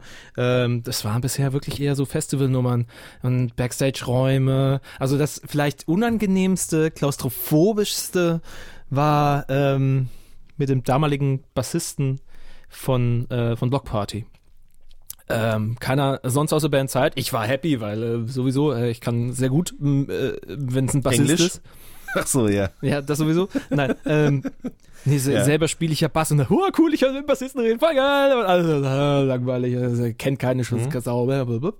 Und dem war auch so langweilig im Interview und ich habe echt gemerkt, wie so, ach scheiße, das geht denn. Ich kann kommen Mhm. mit was ich will, ich bringe dem seine Aufmerksamkeit nicht, nicht, nicht weiter nach oben. Mhm. Bis zu dem Zeitpunkt, an dem es um die Station-IDs ging. Ne? Wenn du fürs Radio arbeitest, musst du auch Station-IDs holen. Du musst, hi, this is XY, äh, in dem Fall, hi, this is Gordon from Block Party and you're listening to das Ding. Ähm, und dann hat er gesehen, oh, drunter, das waren noch die ähm, äh, Standard-IDs, die man quasi von jedem Künstler holen konnte, äh, auf Deutsch auch. Und dann hat er einen riesen Narren daran gefressen, diese scheiß IDs auch noch auf Deutsch einzusprechen, obwohl er nur sein allerkleinstes bisschen Schuldeutsch irgendwie hervorgekramt hat. Hallo, mein Name ist Gordon vom Block Party. Da saßen wirklich fünf Minuten da drin und das ist sicher eine Ewigkeit gewesen für die Promoterin, die draußen stand und schon den nächsten an der Angel hatte. Und Gordon hat einfach nicht aufgehört, diese scheiß IDs da irgendwie drauf rum. er hatte einen Mordspaß zu dem Zeitpunkt. Das Interview war kacke, aber die IDs hat er sehr enthusiastisch angesprochen. Vielen Dank für nichts. Ah ja, das war so ein geht so Ereignis und ich glaube beim selben Festival hatte ich dann ähm, auch nochmal in so einem selts seltsamen Backstage-Raum das Erlebnis mit zwei äh, Mitgliedern der wundervollen äh, Prog-Alternative-Band Dredge. Catch Without Arms. Tolles Album von 2004 oder so, glaube ich. Ähm, und ich ihnen die dumme Frage gestellt habe, worum geht's eigentlich in eurem Song Information? Nun, mit der Hookline just a little bit, just a little bit more information. Und da so, hm, okay, das war vielleicht nicht die durchdachteste Frage der Welt. Haben sich auch die beiden dann gedacht, ähm, nachdem sie dann einen Zug von, äh, von ihrem Joint gezogen hatten, ähm, ja, ich glaube, dieses Interview können wir an dieser Stelle dann abbrechen. Äh, da war die Stimmung dann nämlich unten. Das war tatsächlich unschön. Ich meine, das war auch so 2008 herum, 2009. Und da habe ich gemerkt, okay, ist vielleicht nicht so einfach, wie du glaubst. Ja. Ja, das ist halt, also das ist äh, tatsächlich ähm, ein schmaler Grad dann oft. Man muss ja die Launen dieser Künstler einfach aushalten. Ja. Ähm, oder aber man bauchpinselt ihn so lange äh, auf dem Bauch herum, bis äh, sie sozusagen eben sich wohlfühlen. Ähm, aber das ist alles wirklich kompliziert, hoch Ja. 10, weil es gibt ja auch zum Beispiel, ich habe es auch schon gehabt, ich weiß gar nicht mehr, wen ich da interviewt habe, ich glaube ehrlich gesagt Kendrick Lamar oder so, da kriegt man vorher auch noch so ein NDA rübergeschickt, wo drin steht, worüber man nicht sprechen darf. Ja, ja, ja, ja, so ja, ja. Trigger Words, die darf man nicht nennen. Wenn man es doch tut, dann äh, läuft man Gefahr, dass das Interview einfach abgebrochen wird an der Stelle. Ähm, Okay, ja. Da habe ich mir dann die Taktik angewöhnt, wenn ich brisante Fragen habe zu Dingen, die irgendwie in der Vergangenheit liegen, Stress mit wem oder was auch immer, äh, als ich noch so hochkarätige amerikanische Rapstars interviewt habe, ähm, dass ich es nur am, dass ich es am Schluss mache. Also man fährt quasi ein ganzes Programm durch und wenn derjenige eh schon weich gequatscht ist oder man eine coole Connection zu dem aufgebaut hat, dann kann man ja mal probieren, ob man vielleicht auch noch sowas fragen kann. Ja, genau. Und äh, wenn es dann abgebrochen wird, dann ist es halt so. Und am Ende des Tages muss man auch sagen, wenn derjenige dann erzürnt darüber ist, man sieht den eh nie wieder. Ne? eben. Ja. Und wenn dann, Ähm. hey, dann hofft man einfach darauf, dass man nicht mehr wiedererkannt wird. Was häufig genug passiert. Leute erinnern sich an einen. Ja. Das ist, das ist sehr heiter. Das hatte ich mit Parcels jetzt auch irgendwie vor ein paar Wochen, als die bei Plan B zu Besuch waren. Hey, wir haben irgendein Festival, ne? Haben irgendwo einen Ja. ge- gehoben. Einen gehoben hatten wir zwar nicht, aber es war schön. Ähm, Also ich meine, einerseits, also das ist, es ist schon eine Leistung auf jeden Fall. Ich glaube, man kann sich, man stellt sich immer gar nicht so richtig vor, wie vielen fremden Gesichtern du für kurze Zeit irgendwie pro Tag begegnest, wenn du als Musiker irgendwie gerade was zu promoten hast oder generell einfach so, ne? Du läufst ja dauernd irgendwelchen Menschen über den Weg, die die Hand geben, die dich alle kennen, du kennst die aber nicht äh, und da, da dann eben das zu behalten, dass man denjenigen mal getroffen hat, ähm, das kann ich schon nachvollziehen, dass das nicht jeder auf die Reihe kriegt. Irgendwie. Ja, und wenn es passiert, grad- ja, gerade bei ja. größeren Acts, dann ist es umso schöner. Also war zum Beispiel so bei, bei The XX, die haben wir letztes Jahr auch bei Roskilde getroffen, die so, hey, na ihr, ne, Deutschland, ne, das war doch Köln, ja, ja, voll lustig. Und Aber da war es dann ja, glaube ich, auch so, dass Jamie hat doch aufgelegt bei euch, oder? der oder hat wie war bei uns aufgelegt, ja, die haben diese Sessions dann auch bei uns gespielt. Also es war, ist schon ein bisschen was passiert bei uns, so ist nicht, Mhm. aber es war schon geil. Das glaube ich nämlich auch, dass das immer dazu beiträgt irgendwie, ähm, Ja. Wenn man da irgendwie sozusagen zusammen mit dem Künstler einen, einen besonderen Moment hat. Sei es jetzt Bier testen oder irgendwie der darf ein paar Platten auflegen. Mhm. Ähm, ich überlege gerade, du hast ja gerade gefragt, so Interview mal abgebrochen, das nicht. Ich bin mal sehr uncool in ein Interview reingestartet äh, mit Beach House. Oh. Und zu der Zeit habe ich bei American Apparel mir mal, da gab ich weiß nicht, es gab es davor und danach nie wieder, da gab es so einen heftigen Yard Sale Outlet, hast du nicht gesehen, in Berlin von American Apparel. Vielleicht war da schon klar, dass es nichts mehr wird mit der Marke, obwohl das lange vor ähm, der Insolvenz war. Die sind doch insolvent, oder? Ja, ja, der der, Ist, äh, der ist broke. Ja, jedenfalls habe ich mir da ein T-Shirt gekauft, Ja. äh, auf dem ähm, eine recht spärlich bekleidete Frau drauf war. Das T-Shirt war mir auch viel zu groß. Ich weiß keine Ahnung warum. Ne? Ich habe auch Ed Hardy getragen, ihr lieben Leute. Also ich und meine Shirts, immer so eine Sache. Ähm, Historie, ja. so, und habe das eben getragen. Ich glaube tatsächlich, also die Nippel waren auch nicht zensiert oder so. Es war einfach, ich weiß auch nicht mehr, welche Frau das da drauf war, um die Objektifizierung hier noch auf die Spitze zu treiben an dieser Stelle. Ähm, jedenfalls bin ich mit diesem Shirt an in das Interview rein und die ähm, Sängerin, der Name ich natürlich auch nicht mehr weiß, äh, war nicht so äh, erpicht darauf, äh, da, davon, sagen wir es mal so. Die, die meinte, hat mich halt ich, ne? Hat mich halt gefragt, warum ich das trage. Und ähm, tatsächlich hatte ich keine Antwort auf die Frage. So, ich fand einfach, es war ein cooles Shirt, aber ähm, ja, da, das war sehr eisig dann in dem Moment. Das wurde auch nicht mehr besser. So viel kann ich an der Stelle mal dazu sagen. Victoria Ähm, Legrand, ja. Ja. Das war im Rahmen meines Interview.de Praktikums, also fürs Interviewmagazin. Ähm, wo ich machen durfte, was ich wollte. Das war richtig toll. Ich habe direkt am ersten Tag eine E-Mail-Adresse bekommen und die haben gesagt, so sprich kurz mit uns ab, wen du interviewen willst, aber grundsätzlich haben wir da äh, keinerlei Restriktionen. Du kannst machen, was du möchtest, solange das nicht dem der Berichterstattung im Heft irgendwie in die Quere kommt und so. Und habe da echt jede Woche drei, vier Interviews mit internationalen Künstlern und Musikern geführt, mit Beth Ditto zum Beispiel, mit Axel Rose habe ich eins Mhm. geführt ähm, und noch diverse andere Menschen auch. Es war wirklich sehr interessant und spannend. Äh, und eine sehr lehrreiche Zeit. Einfach durchs Machen, durchs Gespräche führen, darauf achten, was sagt dein Gegenüber, da nochmal nachfassen. Das ist ja auch so, ich glaube, wenn, man, wenn du fürs Radio irgendwie Interviews führst, wo du eben dir die O-Töne reinholst, da, ich weiß, wie ist das denn? Versucht man da auch so ein richtiges Gespräch zu erzeugen oder ist das eher so, du hast jetzt das, das, das und das und willst dazu eine Antwort haben? Du kannst es natürlich so und so aufziehen. Ähm, du hast ein bisschen länger Zeit, sagen wir 20 Minuten, dann klar, schau, dass du einen interessanten Faden findest, äh, sprich sie darauf an, auf Sachen, ähm, die du selber interessant findest. Natürlich müssen Sachen abgefrühstückt werden. Also, die kommen ja auch irgendwie mit der Erwartung hin, äh, äh, es ist irgendwie auf eine Art und Weise Job und äh, äh, wir haben ja schließlich auch was zu verkaufen im besten Fall, heißt ein neues Single oder ein neues Album. Lass uns ein bisschen darüber reden. Ähm, man merkt auch recht schnell, wenn die Standardphrase dann kommt, weil dann häufig ein großer, langer Satz mit allen Details runtergespult wird und man später dann merkt oder schon auch davor, ähm, ah ja, das ist quasi so die Standardstory, die sie zu Thema XY haben und die habe ich jetzt auch abgekriegt.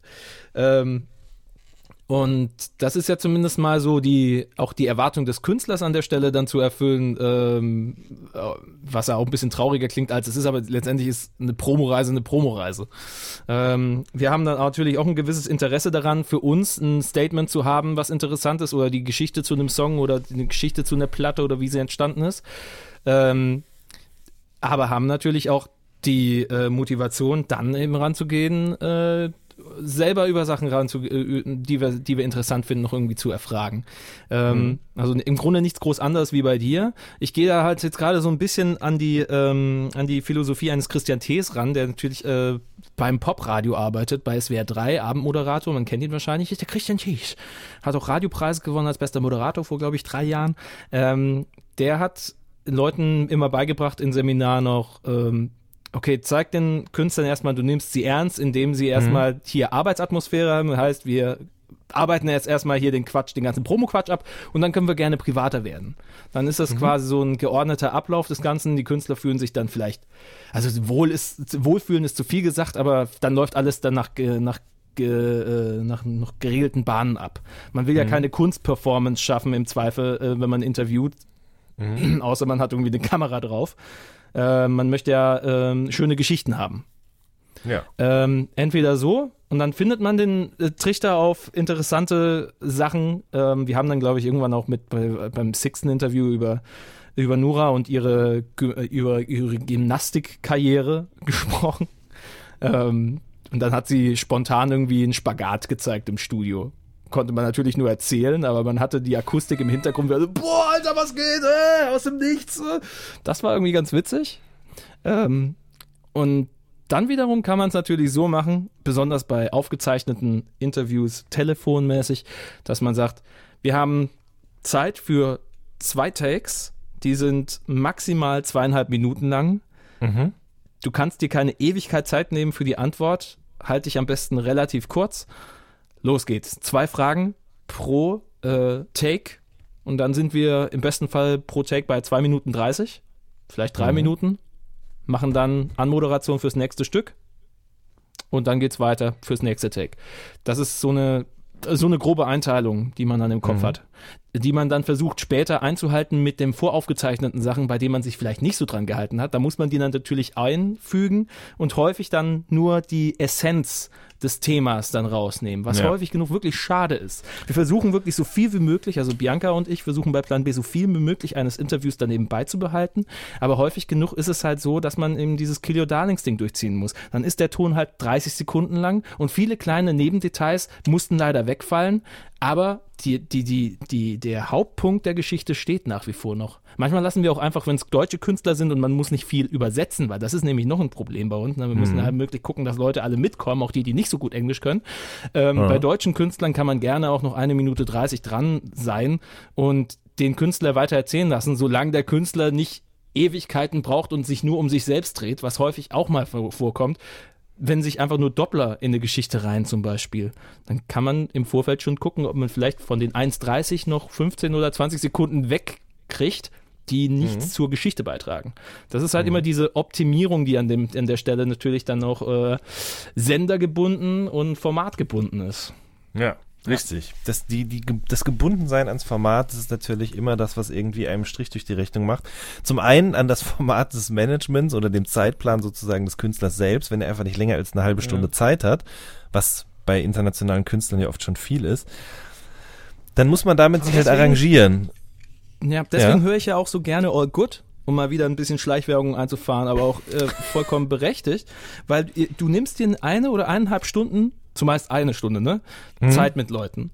Aber da habt ihr halt Freiraum und ihr könnt euch, ihr könnt rumschlagern, ihr könnt äh, aus, ausführlicher werden. Dann hat's hier und da vielleicht mal Längen, wenn ein Künstler auch eben die Pirouetten dreht, aber ist ja nicht schlimm. Das ist dann eine ganz normale Gesprächsatmosphäre. Das finde ich halt eigentlich das Schönste, wenn man Leute kennenlernt. Man hat ja, also schön, das ist es nicht so. Das schönste Interview ist eigentlich, wenn man irgendwie ein interessantes Gespräch mit einer interessanten Person einfach führt. Nicht hier, man ist Journalist A und man interviewt Künstler B zu Album C.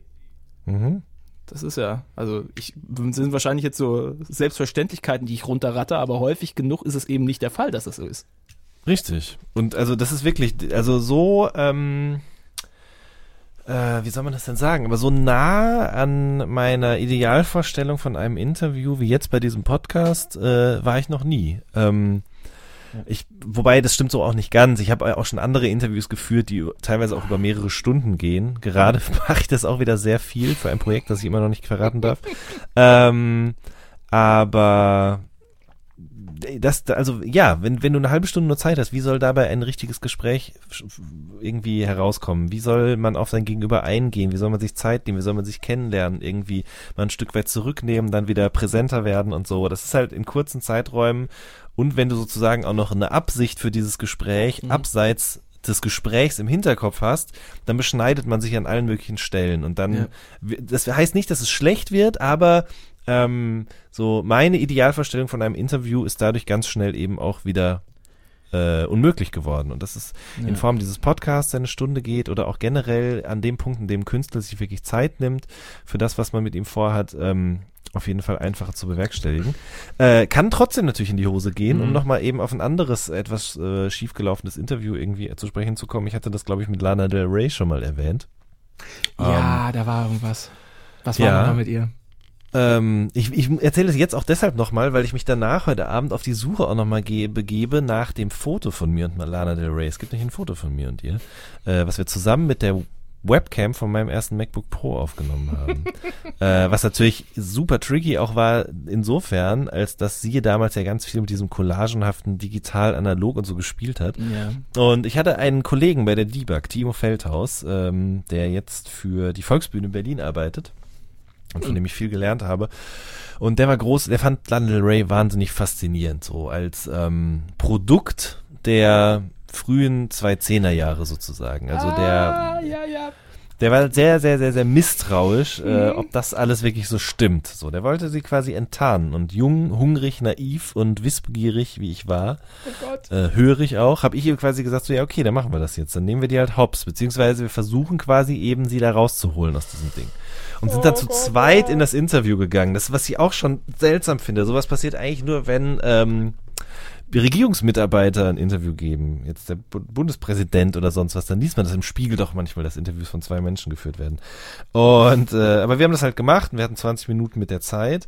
Mm, die wurde natürlich in Deutschland auch krass gepusht, weil Neffi von Universal, Neffi Timo, hat die damals gesigned, international, aber bei Universal in Deutschland. Und ja, und dann haben wir sie halt getroffen und haben erstmal über dieses und jenes gesprochen. Und ich habe, glaube ich, weiß ich nicht. Ich glaube, ich habe schon früh gemerkt, dass es nichts wird. Aber Timo war da anderer Meinung. Und ähm, ja, Lana Del Rey war aber auch schnell. Äh, die wusste, wo das hingehen sollte. Und äh, fragte dann irgendwann, ob wir sie, nee, wie, nee, sie hat noch nicht mal gefragt. Sie meinte so, ich habe irgendwie das Gefühl, also Timo stellt wieder eine Frage und dann guckt sie uns an und sagt, ich habe irgendwie das Gefühl, ihr nehmt mich nicht ernst. Und ähm, das war halt so, sowas ist halt, eigentlich passiert sowas nicht, ne? Wenn du so ein Interview hast, du stellst die Frage, du kriegst eine Antwort, stellst die nächste Frage, kriegst eine Antwort. Aber ähm, unser Interview hatte andere Absichten, das merkte sie und dementsprechend drehte sie dann den Spieß rum. Wir waren nicht darauf vorbereitet, Gegenfragen zu bekommen und schwiegen erstmal.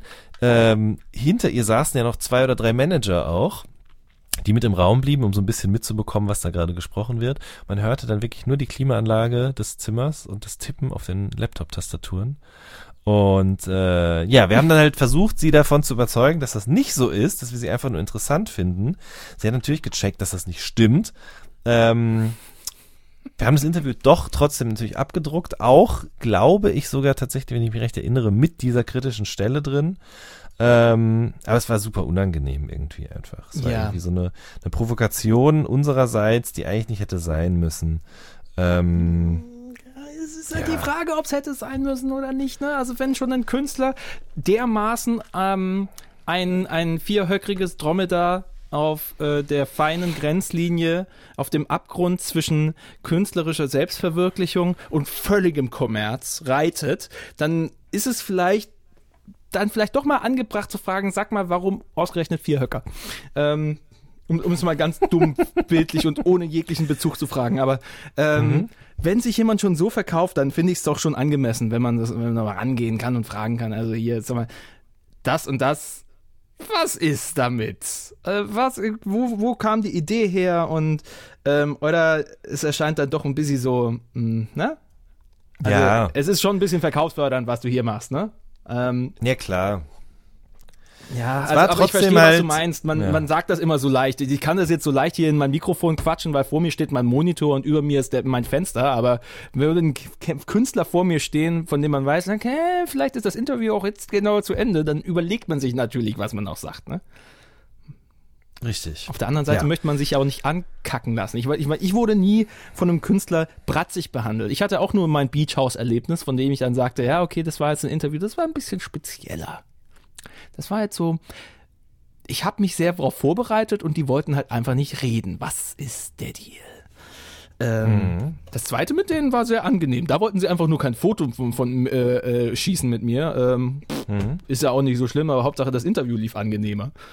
Ähm, dann wiederum, stimmt, nee, ein Interview war tatsächlich so, wo ich dachte, Alter, was ist hier jetzt eigentlich los? Ähm, das war mit Moderat. das war, oh, aber da, zu, zu deren Ehre, Ehrenrettung, das war vor zwei Jahren ähm, beim äh, Primavera Festival in Barcelona. Tolles Festival, großartiges Line-Up, auch dieses Jahr. Auch du solltest einen Blick drauf werfen, weil es ist ja kein pures Festival-Festival. Ist Naja. mir scheißegal. Um auch nochmal diesen, diesen Typen oder die Frau, wer auch immer das war, zu, zu äh, triggern, der das da bei uns in den Kommentaren geschrieben hat. Ich hasse Festivals. Ich hasse auch Konzerte. Drei Ich Sterne, gucke mir sowas nicht an. Drei Sterne. So. Naja, ähm, Aber nächste Woche gehe ich aufs Glashaus-Konzert. Das wollte ich mal sagen. Glückwunsch. Ich Ähm, freue mich da drauf. Jedenfalls, ähm, die kamen direkt vom Flughafen und ich war quasi das Erste, was ihnen nach dem Einchecken im Hotel passiert ist. Ich weiß nicht, wie geil das ist, wenn du erstmal aufs Hotelzimmer willst und dann steht halt der Hoshi von WDR da und sagt, hey, na, guck mal, das ist mein Mikrofon und ihr seid jetzt alle drei hier und es ist sehr laut in dieser Hotellobby, aber lasst trotzdem quatschen. Und denen war das offenkundig einfach zu technisch und zu künstlerisch, was ich da irgendwie von denen wissen wollte. Und dann hat halt der eine Typ von Modeselektor angefangen, über die Konsistenz seiner Cola zu sprechen. Und dann hat er mir erklärt, wie seine, wie sie die Bühnenaufbauten selber zusammengebaut haben. Also die haben sich ihre Riser, auf denen sie ihre ganze Technik stehen haben und auf denen sie selber performen, haben sie selber zusammengezimmert. Und das fand ich ganz interessant. Da haben wir dann ein bisschen einen Punkt gefunden. Ich meine, wir haben es auch irgendwie reingebracht ins Interview. Aber das war echt, das war eine happige Angelegenheit, wo mir ein paar Berliner erstmal gezeigt haben, woher sie herkommen, ne? Aber naja. Ja, also es ist nicht immer ganz so einfach, aber äh, oft auch wirklich wahnsinnig schön und geistreich. Ja, also insgesamt, Ähm, das war ein Erlebnis, muss ich auch im Nachhinein sagen, Ja. diese Typen zu treffen und äh, auf so echte Charaktere zu treffen, die nicht halt den völlig professionellen Film abfahren, wie zum Beispiel Mark Hoppers von Blink 182. So ein Vollprofi, zwei Sätze, 50 Statements gleichzeitig abgefahren. Das ist krass.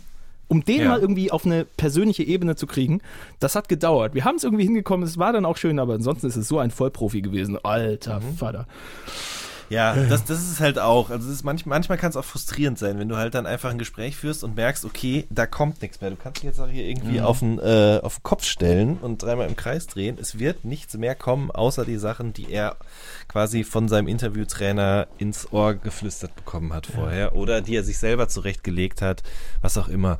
Ähm, ich muss sagen, mir hat tatsächlich auch dieses Interviews führen mit wildfremden Menschen, die teilweise wahnsinnig berühmt sind, ähm, ganz viel von meiner Social Anxiety genommen, so die ich durchaus in meiner Jugend auch irgendwie ein Stück weit noch hatte. Also ich war Ja. immer umgänglich und so weiter und so fort, aber ich erinnere mich noch dran, dass ich früher große Probleme damit hatte, zum Beispiel beim Pizzalieferdienst anzurufen. So, oder beim Arzt oder was auch immer so. Also wildfremde Menschen mein Anliegen näher bringen, was eigentlich ja überhaupt nicht schlimm ist, weil wenn du beim Pizzalieferdienst anrufst, dann gibst du denen ja sogar auch noch Geld dafür. Das ist einfach, das ist das Ding. So, du rufst da an, weil du eine Pizza willst und dann gibst du denen Geld und die bringen dir die.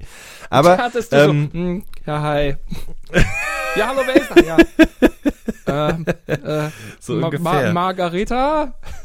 also ich habe immer andere Leute das machen lassen, sagen wir mal so. Und auch so irgendwie ähm, auch an der Kasse und so. Das war irgendwie, weiß ich nicht, immer, das ich habe da nie Panik bekommen oder so, ich habe es einfach ungerne gemacht. und dadurch, dass du aber so ähm, in eine, in diese Situation, in dieses kalte Wasser so reingeworfen wirst und du musst reden, weil sonst passiert nichts. Die Leute sind da, weil sie von dir eine Frage hören wollen oder müssen. Ähm, hat sich das komplett ins, nicht Gegenteil gewandelt, aber es hat sich einfach komplett gelegt so. Das ist einfach nicht mehr vorhanden. Und ich habe das aber auch lange überhaupt nicht verstanden. Ich wusste A nicht, dass ich irgendwie diese Unsicherheit hatte oder ich wusste es schon, aber ich habe es verdrängt. Und erst Jahre später habe ich dann gemerkt, dass ich halt mittlerweile in so einen Raum reingehe, von dem ich nicht weiß, wie der Raum aussieht, wie die Leute heißen, äh, wie die Leute aussehen, wie viele das sind, wie die drauf sind, weil es gibt ja dann eben diese Möglichkeit, dass auch noch ein Manager und so weiter mit drin sind. Ähm, aber das ist irgendwie so zu so was ganz Gewöhnlichem geworden, ohne Mhm. dass es mich langweilt. Also es ist immer noch aufregend, aber auf eine positive Art und Weise. Und äh, das finde ich ganz cool, muss ich sagen. Ja, Adrenalin ist da halt natürlich ein Stichwort. Man trifft jemanden, man hat sich vorbereitet auf jemanden. Es ist immer so ein bisschen, es ist immer so ein bisschen Blind Date mäßig. Nur, dass man die Möglichkeit hatte, ähm, weil man ein Fuchs ist, sich ein bisschen über den Gegenüber noch einzulesen. Genau. Der weiß ja nichts über dich. Ja. Und im besten Falle hast du jemanden, dem du einfach nur Brocken hinwerfen kannst und dann sprudelt's. Und ähm, manchmal passiert eben genau das Gegenteil. Und auch wenn man es irgendwie sich nicht erhofft. Und im Falle dieses Vulture-Interviews mit äh, Quincy Jones, ich, der Typ, der den interviewt hat, ich glaube, der, der wird auf seinen Lebtag äh, noch davon erzählen. Der, dieser David Marchesi oder Marchese aus, aus Kanada, der dieses Interview geführt hat. Was Das da ist aber, muss man auch mal sagen, das ist ja wirklich, das ist ja dann auch so echt Nähkästchenplauderei, Gossip, äh, irgendwie provokantes Zeug, alles in allem. Ich, du merkst, ich ordne dieses Interview jetzt ein, obwohl ich es nicht gelesen habe. Ähm, aber es gibt es ja manchmal und ich habe irgendwie auch das Gefühl, ähm, dass das, ähm, dass die Bedeutung solcher Interviews, solche sogenannter Deep Dives und so, oder In-Depth Interviews, wie man auch so schön sagt, ja, Ja. ähm, die wird größer. Ähm, und zwar dadurch, dass ähm, wir in einer Zeit leben, in der ja alles quasi penibelst dokumentiert wird. Von den Künstlern selbst oder von den Fans oder was auch immer. Ja. Jeder Künstler hat die Möglichkeit, Bones MC als bestes Beispiel, wenn in der Insta-Story oben quasi die, ähm, die, äh, die Naht eingeblendet wird, ja, ihr wisst, was ich meine. Also wenn so viele Stories hintereinander kommen, dass es aussieht wie so eine Nähmaschinennaht. Ja, ja, ja. Ähm, so, äh, der ist jetzt ein eigener Sender, der filmt alles mit und so weiter und so fort. Und ähm, ja, also es ist halt es, ist eigentlich, es gibt keine Geheimnisse in dem Sinne mehr. Sagen wir es Ähm, sagen wir es dann wiederum auf uns, uns gemünzt, auf unseren Job. Die brauchen uns nicht. Ja, so kann man auch, genau. so, klar. so, so, So. dumm es klingt, aber in der Hinsicht, um ein Statement nach draußen zu bringen, sind wir Ja. nicht zwingend vonnöten. Wir sind vonnöten, um vielleicht einen Punkt anzusprechen, an den der Künstler vielleicht selber nicht gedacht hätte. Oder der ihm unangenehm ist und wo er sich dann doch vielleicht dazu bewegt, irgendwie was zu sagen. Absolut. Und das ist aber irgendwie auch eine Chance für den Journalismus. Also, ähm, ich weiß nicht, Salwa Humsi zum Beispiel, äh, Kollegin von mir, uns, hat ja neulich zum Beispiel ein UFO 361 Insta-Story-Interview gemacht. Ähm, das ist zum Beispiel eine Maßnahme, die man irgendwie ergreifen kann für Leute wie mich, die noch nicht mal einen eigenen Instagram-Account haben, ist das dann wiederum keine Möglichkeit, aber da habe ich mir halt wiederum eine andere Nische geschaffen. so Und Ja. ähm, ich glaube, dass eben da, meine Nische ist eben dieser Deep Dive mit den Künstlern. Sachen rausfinden, über die derjenige noch nie gesprochen hat oder die so weit zurückliegen, dass alle Leute außer mir das schon vergessen haben. Das nochmal irgendwie hervorholen, fragen, wie war das eigentlich? Und ähm, ja, ich glaube, das ist äh, irgendwie auch eine, eine große Chance ist für den, für den Musikjournalismus, dass irgendwie die Künstler gerade im Grunde ihre eigenen Sender sind, ähm, weil man sich auch eben neue Möglichkeiten und Räume schaffen muss. Mhm. Es ist ein bisschen wie Tennis auf eine Art und Weise, weil wenn der eine natürlich geniale Bälle schlägt und du bist äh, die, die, die, die Nulpe, die es nicht schafft, einen einzigen Return irgendwie zu spielen, ähm, jetzt mal ganz auf Kenntnis und auf im Thema sein angesprochen, dann macht es denen natürlich auch keinen Spaß, wenn du jedes Mal nur aufschlägst und der muss nur zurückgeben und macht einen Punkt sozusagen, um mal wieder in, in, in, in diesem Tennisbild drin zu bleiben. Weil genau das macht dieser Daniel Marchese nämlich, oder David, egal. Auf, er hat Ahnung von was er redet und äh, weil Quincy Jones bringt Beispiele und er kann, kann er, every time I used to see Coltrane, he'll have Nicholas Slom- Slominski's book. Und dann sagt der Interviewer, ne, he was famously obsessed with the thesaurus of scales and melodic patterns. Der kann auch noch das Buch nennen. Das heißt, er hat einen quasi vom Kenntnisstand ebenbürtigen Gegenspieler auf der anderen Seite, mit dem er sich dann hin und her spielen kann. Das ist dann natürlich auch anregend für den Künstler, wenn man dann sagen kann, ja, okay, hier können wir mit jemandem kenntlich über ein Buch oder einen Film oder über Wein sprechen oder über darüber, wie man in, in, das ist mir von deinem Interview mit äh, mit äh, mit Materia im Kopf geblieben, wie man eine Woche mit Mortadella und und äh, und Dingens und und Toast für 1,50 Euro überlebt.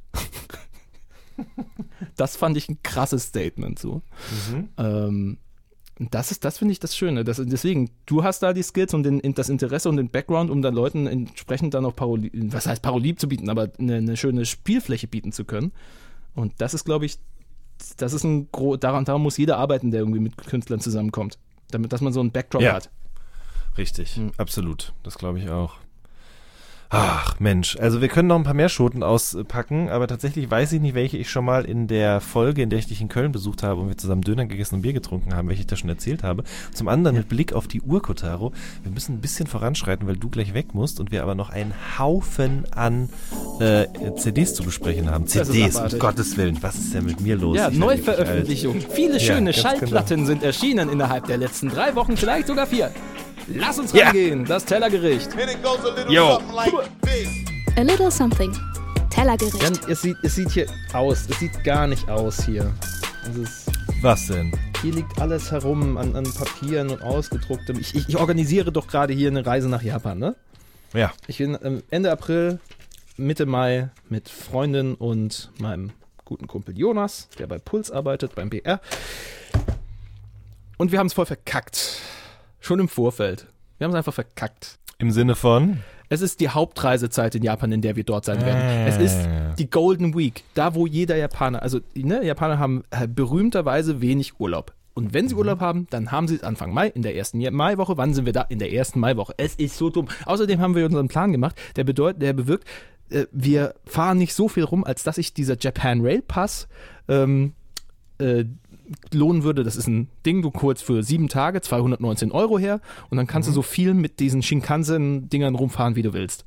Aber dann müsstest du auch so viel rumfahren, damit sich das lohnt. Und wir fahren nicht so viel rum, dass es sich das lohnt.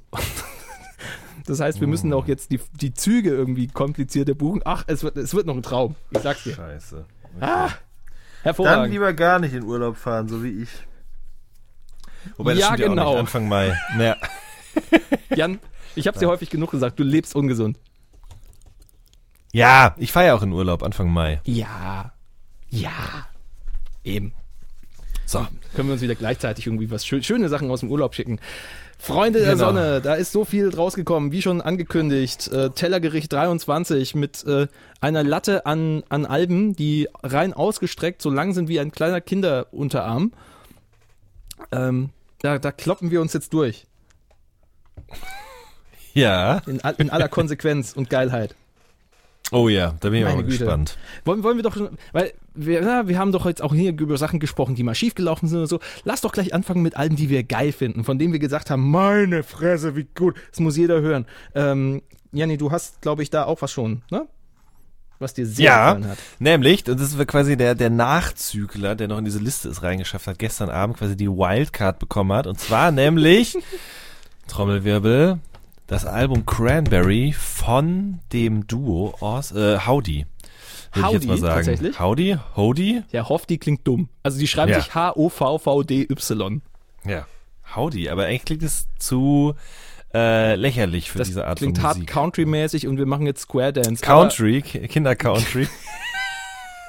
Was machen Howdy? Wo, die, was macht die Ja, Knopfhoff-Show? für also, Musik? Die beiden kommen aus Austin, sind ein Duo und äh, die haben tatsächlich schon ein Album rausgebracht vor zwei oder drei Jahren. Ähm, das auch schon ganz okay klang. Das war aber doch, ein- also es war auch so Bedroom Pop Rock, äh, so depressiver Bedroom Rock, sage ich jetzt mal. Äh, aber der war noch so ein bisschen verzerrter. Und dieses Album Cranberry jetzt hier, ich bin über den Song In the Sun auf dieses Duo gestoßen. Der macht wirklich alles richtig. Das ist so unglaublich schöne Musik. Ähm, das ist auch der die Musik zu dem Screenshot den manche von euch vielleicht schon von Twitter kennen. ähm, Ich konnte nicht anders gestern. Das war, das war, das war wie eine Steilvorlage. Ich weiß auch nicht. Also ich habe gestern Abend mal, als mich mir so durch den Kopf gehen habe lassen, als ich mit dem Hund draußen war, was ich noch so hören muss für diesen Podcast heute, und auch dabei auch Musik gehört habe für diesen Podcast heute, habe ich irgendwie so gedacht, es kommt schon echt wenig Musik raus in letzter Zeit, die mich wirklich richtig begeistert und packt. So, also Mhm. ähm, ich höre zum Beispiel immer noch das Wandelalbum vom letzten Jahr. Das ist immer noch das Album, was bei mir am häufigsten läuft. Habe ich jetzt gerade so festgestellt irgendwie. Das ist so das, was aus dem letzten Jahr noch geblieben ist, nach der ganzen Coolness und allem, was man gehört haben muss und so. Und äh, Howdy gehört aber dazu, oder wie auch immer man sie jetzt nennen mag. Das ist äh, sehr minimalistische Musik, nur Gitarre und Synthesizer, aber kommt von der Stimmung her. Was ist was so das Traurige da drin, das irgendwie nostalgische, ohne wirklich nostalgisch zu sein oder zu sehr in die Vergangenheit zu blicken. So, das kommt sehr nah an das dran, was wir irgendwie mit Alix schon äh, hatten neulich, ne? Oder auch Sandy Alex G habe ich auch dran Oder gedacht. Sandy Alex G Wurde oder Daywave. In, wurde mir auch sofort äh, hinter, Ja. hinter das Album geknallt. So könnte auch so klingen. Mhm. Richtig. Und ähm, das hat mich total ergriffen. Also ich kann das jetzt gar nicht irgendwie ausmachen und sagen, das ist der eine Song, auf dem wird darüber gesungen, wie es war, als der Bruder vors Auto gelaufen ist oder sonst was irgendwie. Aber dieses Album von A bis Z ähm, in seiner Gänze gibt mir ein wahnsinnig schönes Gefühl und ich blicke gerade auch auf die untergehende Abendsonne übrigens hier gerade an dieser Stelle, während am Himmel ein paar ganz spärliche Wolken in äh, sehr langsamem Tempo vorbeischweben und ähm, Ja. das ist ein Album, das bleiben wird für mich und das habe ich ganz selten, das ist was ganz Besonderes und deswegen bin ich so begeistert davon. Ähm, Zeitraum, es ist 17.31 Uhr gerade. Mhm. Track 2, In the Sun. Oh fuck, stimmt. krass. Das ist genau dieses Gefühl, was du beschreibst. Das ist so ähm, dieses, dieses wohlige, okay, also wenn es mal ganz romantisch aufzuziehen, man liegt im Bett mit jemandem, ähm, egal ob vor oder danach, und guckt sich verträumt in die Augen und alles ist gut. Und dieses Gefühl kommt häufig genug, fand ich, bei dieser Mucke irgendwie bei. Das, äh, aber auch, es könnte genauso gut auch nur eine Erinnerung sein, dass man allein drin liegt und okay, ähm, man, man ist ergriffen von, von unendlicher Traurigkeit. Ähm, und da passt dieses Ding auch. Das ist wie eine warme Decke, diese, dieses Album. Das finde ich, das finde ich krass schön. Und, ähm, Ach, es ist so, du hast dieses, Entschuldigung, ich wollte dich nicht unterbrechen, sag mal. Nein, nein. Und deswegen, das fand ich ja auch so, auch was wir da so gestern geschrieben haben, von dem wir dann gesagt haben, wir werden später sagen, das Album sei ganz okay. Für den, für, für den Gag war das gut bei Twitter. Ähm, ich fand das wirklich schon unanständig schön. Das war so ähm, ergreifend auf eine Art und Weise. Absolut. Und ich finde es immer wieder interessant, weil es gibt immer wieder bei dir, bei mir oder auch bei uns zusammen eben so Musik, bei der wir dann eben nach Worten ringen, um das zu beschreiben. Du erwähnst ganz oft auch diese äh, warme Decke dann an der Ja? Stelle. Ich weiß nicht, ob dir das schon mal aufgefallen ist. Ja, ja, ja. Und äh, ich erwähne dabei ganz oft die Nostalgie. Und das ist ja schon, also auch wenn wir, ich meine, wir arbeiten beide mit Wort, mit geschriebenem oder gesprochenem Wort, aber irgendwie stochen wir da immer so drin rum. Und ich, ich glaube, ich habe auch zu großen Respekt davor, das, was in dieser Musik passiert oder was bei mir auslöst, zu benennen. Und deswegen ziehe ich immer so Beispiele dazu, um das irgendwie beschreiben zu können. Und Ja. ähm, ich werde zum Beispiel nie wieder dieses Music Sounds Better With You Video vergessen. Ähm, und ähm, äh, das, das hat für mich das gleiche Gefühl, oder das löst bei mir das gleiche Gefühl aus wie diese Platte hier. Löst bei mir das gleiche Gefühl aus wie die beiden Air France EPs. Löst bei mir das gleiche Gefühl aus wie die erste Daywave EP und ähm, vielleicht die einen oder anderen Song von den Teenagers. Ähm, ich will das So gar nicht weiter beschreiben. Sehnsucht und, ja. ja, so ein Ding mit Sehnsucht und Freiheit, was dann sich dann irgendwie seltsam mischt, ne? Ja, ohne bitte kitschig zu sein. Aber Ja. doch auch ein bisschen pathetisch. So wie ich halt bin. Ähm, deswegen lass uns da gar nicht Bisschen weiter drauf. pathetisch, bisschen kitschig, bisschen peinlich, bisschen schön. Ja. Du bist zu 50% schön, Jan. Von innen. Ja. So, Ja. das war gute Musik. Ne? Ja, das war, das war gute Musik. Zu guten Musik ähm, Kann man auch noch über. Hm? Na, jetzt bin ich gespannt, was du sagst. Ich würde jetzt ich- sagen, wir sprechen noch über MGMT. bei in Sachen guter Musik auf jeden Fall. Oder? Weil Es Also- gibt dieses Triumphirat an Nuller Indie-Bands, die innerhalb der letzten drei Wochen Platten rausgebracht haben. The Wombats, Franz Ferdinand und MGMT. Und MGMT stehen in der, in den dreien wirklich ganz weit oben mit der Platte Little Dark Age. Voll. Ja. Also, ähm, das ist ja, ich meine, da haben wir, des Öfteren sind uns diese Bands, über die du, also nicht die Band selbst, sondern eben Bands aus dieser Zeitspanne hier begegnet mit neuen Alben und ganz oft ist es super langweilig und irgendwie belanglos oder irgendwie auch fast schon ein bisschen peinlich versteift äh, in die Jahre gekommen, was auch immer. Ähm, aber bei MGMT habe ich genau das gegenteilige Gefühl gehabt. Also wenn ich es nicht gewusst hätte, hätte ich gedacht, das wäre das Debütalbum von einer Band, die ich noch nicht kenne, weil es doch ganz anders klingt, meiner Meinung nach, als die ersten Sachen. Ähm, vielleicht liegt's aber, also ich weiß auch nicht. Ich meine, NGMT waren damals schon krass. Ähm, die haben schon einen krassen Einfluss gehabt, so Definitiv. musikalisch, Ja. aber auch modisch tatsächlich, muss man sagen. Mhm. Mit diesen äh, Bändern da im Haar zum Beispiel. Also sagen wir mal so ein bisschen was, was Hippie-eskes für den Hipster. Das haben die auf jeden Fall irgendwie gut verstanden. Ja, zusammen mit den Und- Crystal Fighters so haben die Genau, im ja. Zeitraum plötzlich wieder hier Woodstock bloß mit Elektro gefeiert. Genau, richtig, so. Mhm, Alles, was danach passiert ist, fand ich aber trotzdem krass belanglos und langweilig. Aber diese Platte jetzt hier, die ist irgendwie, also wirklich so, als wenn die den Zähler genullt hätten und die haben jetzt einfach guten 80er Pop gemacht, der aber nicht nur zitiert, sondern wirklich klingt, als ob er damals passiert wäre und auch so aussieht auch noch. Also es ist irgendwie gar keine Pose mehr, sondern irgendwie komplett in Fleisch und Blut übergegangen. Deswegen finde ich Little Dark Age eine gute Platte. Und sie schaffen es auch von Geschichten wieder äh, reinzuziehen in so eine in so eine creepy Atmosphäre. Der Titeltrack Little Dark Age allein schon I Dream of Stereo, the Stereo sounds strange. Da ist schon irgendwie alles seltsam. You see me on the stage horrified und jeder, der schon mal auf einer Bühne stand und irgendwas sagen musste und nichts rausgekommen ist, kennt diesen Moment, egal inwieweit das jetzt in so einem seltsamen 80er Jahre äh, Edward und mit den Scherenhänden äh, Robert Smith ähm, äh, Szenario dann irgendwie abläuft. Äh, das ist sehr nahbar an der Stelle. Das ist sehr klare Sprache, die sie nutzen. Oder auch in dem wunderschönen When You Die, Don't Call Me Nice. I'm about to blow the lid off. Es ist, da, da ist sehr, sehr viel Zugriff sehr schnell ähm, auf die eigene Gefühlswelt vorhanden. Ähm, mit simplen Worten und mit einem äh, Soundgewand, wie du gesagt hast. Es klingt nach 80ern, sie haben sich sehr stark daran orientiert. Ähm, und ich meine, ich fand es schön, was du gesagt hast, weil das ist so, so mit das schönste Kompliment, was man so einer Band machen kann, ist, äh, okay, ihr klingt plötzlich frisch, ihr klingt, als hättet ihr eine frische Idee, als seid ihr eine neue Band. Und so, dass es geil klingt. Das Negativbeispiel an der Stelle ist nach wie vor die Block Party Platte von vor zwei Jahren. Ich komme nicht drüber weg, wie scheiße die klang. Aber das war echt wundervoll. Ja. So, was ist denn mit den anderen beiden? Die habe ich nämlich nicht gehört, die du gerade noch genannt hast. Also in der Reihenfolge, wenn man irgendwie was erwartet, was irgendwie an, in, in Sachen äh, Bewegung irgendwie was mit zu tun hat oder Entwicklung, dann kommt an zweiter Stelle die Wombat-Platte Beautiful People Will Ruin Your Life. Man merkt, sie hören auch recht viel altes Zeug. Da muss wohl sehr viel 60er, 70er äh, Sach, äh, so muss, die komplette Beatles äh, Diskografie muss mit dabei gewesen sein, weil es klingt viel irgendwie nach Beatles. Dip You in Honey zum Beispiel.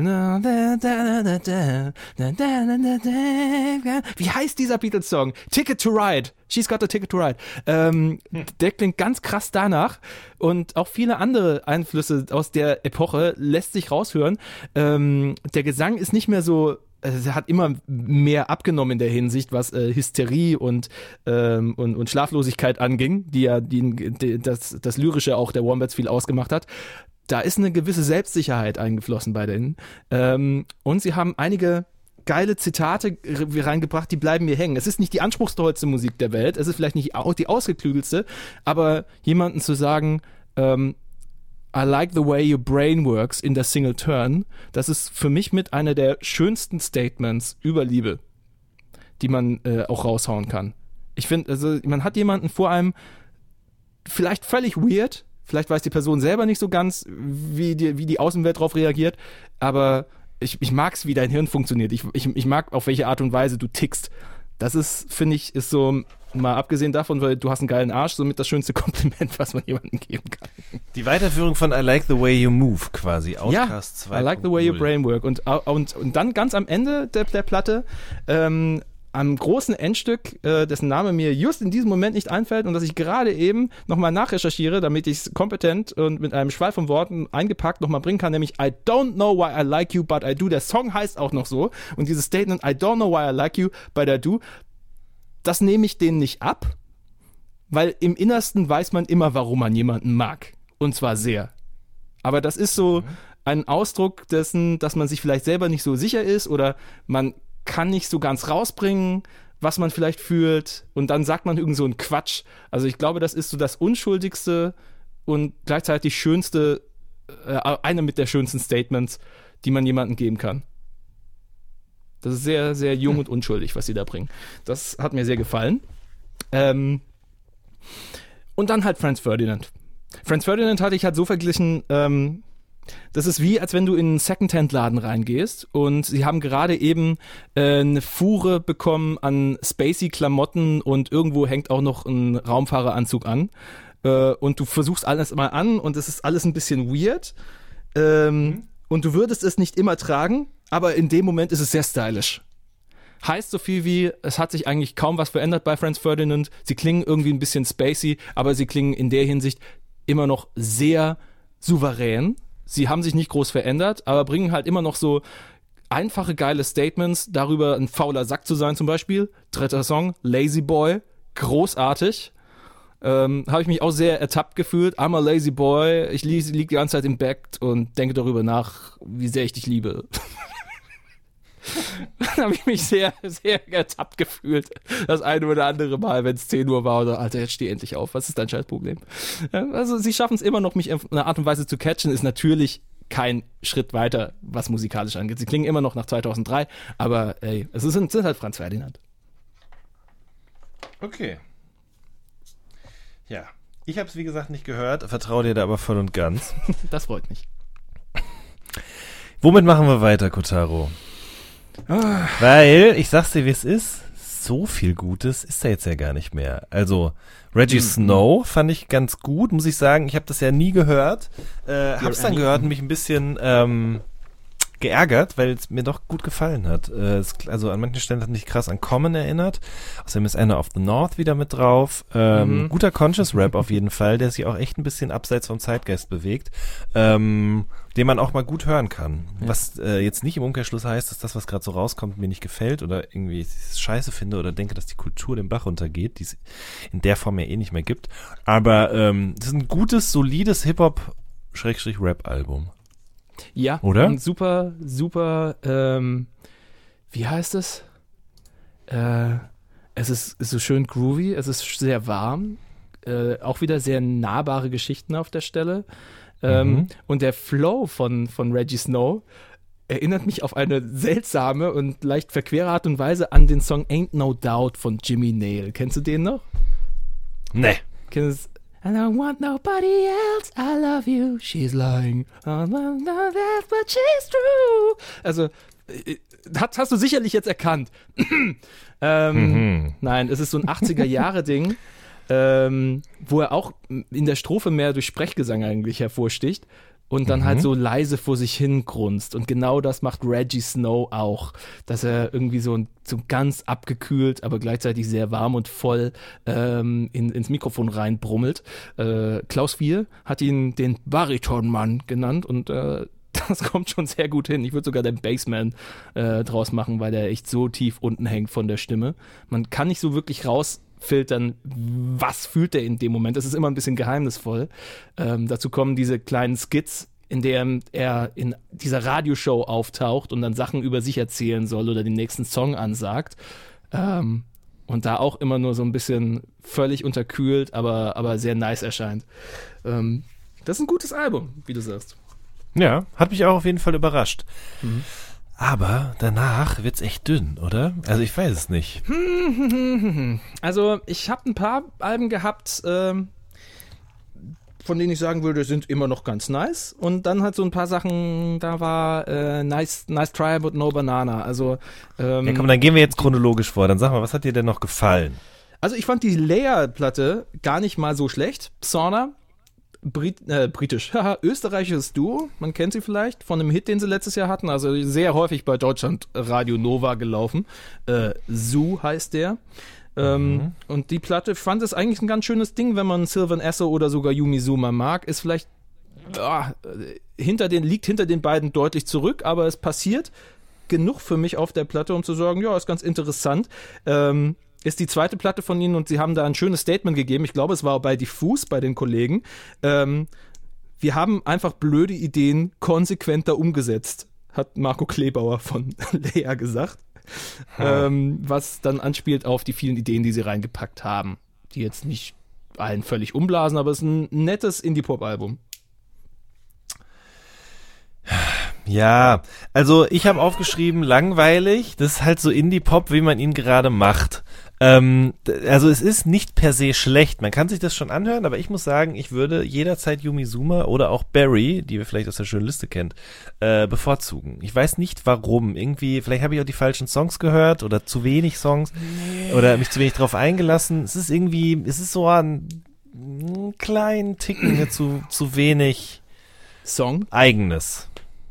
Ja, Vielleicht oder Song, Struktur oder ich weiß nicht genau. Ey, gestern in der Vorbereitung bin ich eine Stunde lang da gesessen und konnte mich nicht von Yumi Suma äh, wieder wegreißen, weil dieses Album Ja. so perfekt ist, wo einfach die Songs stehen. Man, man hat doch das Gefühl, innerhalb der ersten 20 oder 10 Sekunden catcht einen ein Lied. Und bei Lea braucht es halt ein bisschen länger. Da ist dann zum Beispiel dann, da weiß man, man kennt die Hook und die ist super. Und bis dahin plätschert halt so ein bisschen. Aber das ist ja alles auch Entwicklung. Da müssen die auch erstmal gucken, dass sie dann quasi, äh, quasi den Trichter finden und ihre Idee von Pop quasi in, in die bestmögliche Form dann reingießen. Ähm, ö- österreichische Kollegen haben das schon hingesehen, ne? Bilderbuch. Äh, die ersten paar Takte von Bungalow und du weißt, was los ist. Ähm, das haben Sauna, haben Sauna, haben Lea vielleicht noch nicht hundertprozentig drauf, aber ich fand es nicht schlecht gemacht. Ach ja. Ähm, Juno. Ich kenne kein Weekend. Aus der Habe ich auch Steiermark. nicht gehört. Ja. Ah, dann mache ich das schnell. Ähm, auch eine Indie-Pop-Platte auf Deutsch. Ich kenne kein äh, im Weekend heißt es.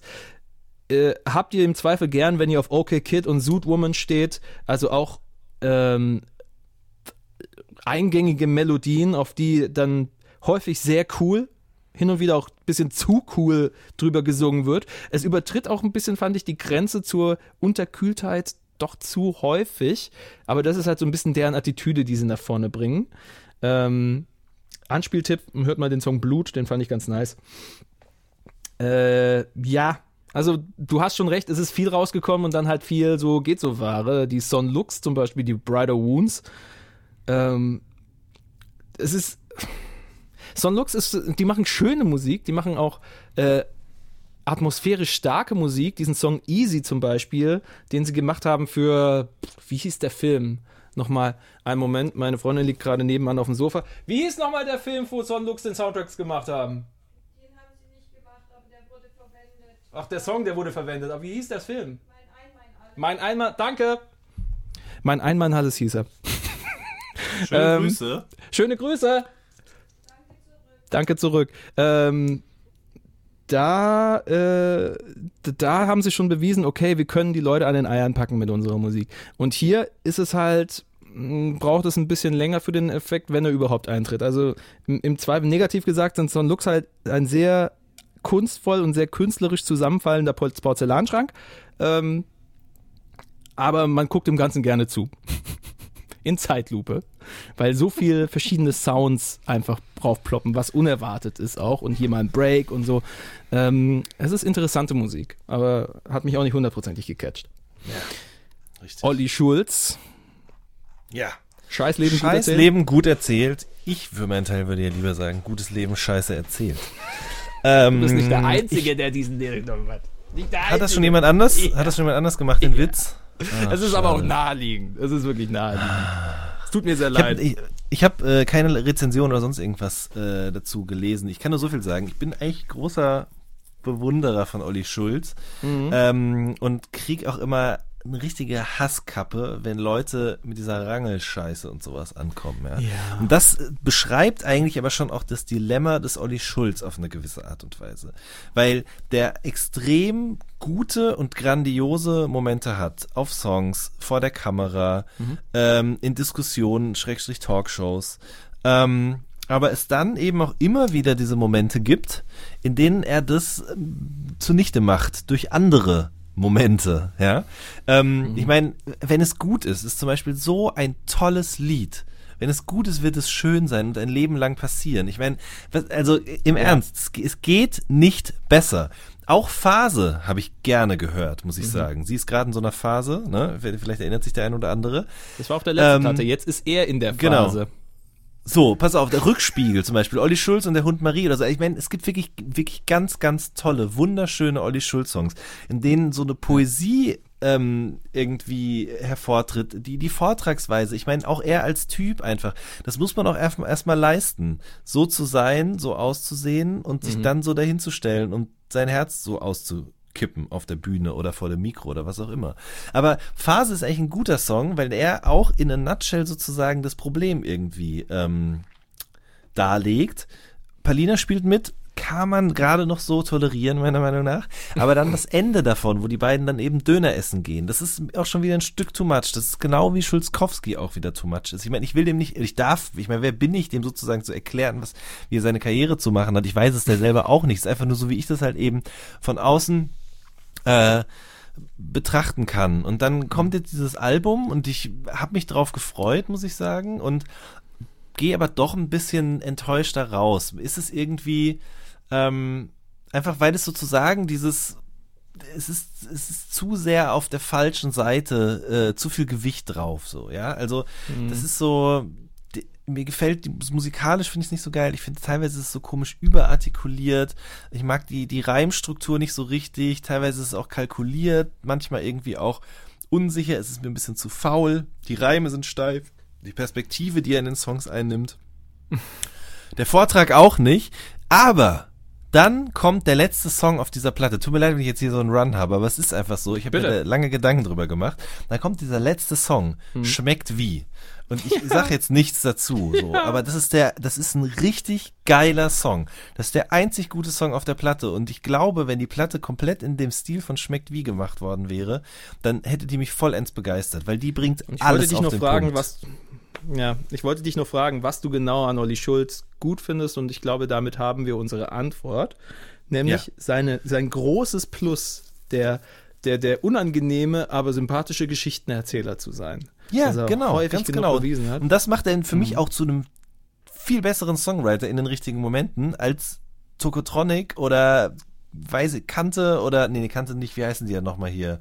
Tomte, nee, meine ich auch nicht. Ach, wie heißen sie? Ketka, genau. So, das ist mir tatsächlich Ey. immer alles zu gekünstelt. Doch, das muss ich einfach mal so sagen. Olli Schulz ist ein Mann von der Straße, der einfach in seinem fucking Auto gelebt hat. So, ich wirklich, ich, ich bewundere diesen Menschen total für seine Einfachheit und dann die genialen Gedanken dazwischen, die er irgendwie mit einer, mit einer Mischung aus Tragik und Komik vorträgt verzweifelt, aber eben an den richtigen Stellen auch Augenzwinkern und so. Das berührt mich ganz tief innen drin und deswegen finde ich es irgendwie auch so schade, dass die Platte bis auf schmeckt wie irgendwie so krass belanglos ist. Man hat das Gefühl, der sucht selber, ne? Man hat, äh, der hat die Sache abgeschlossen mit, äh, mit, mit äh, Schulz und Böhmermann.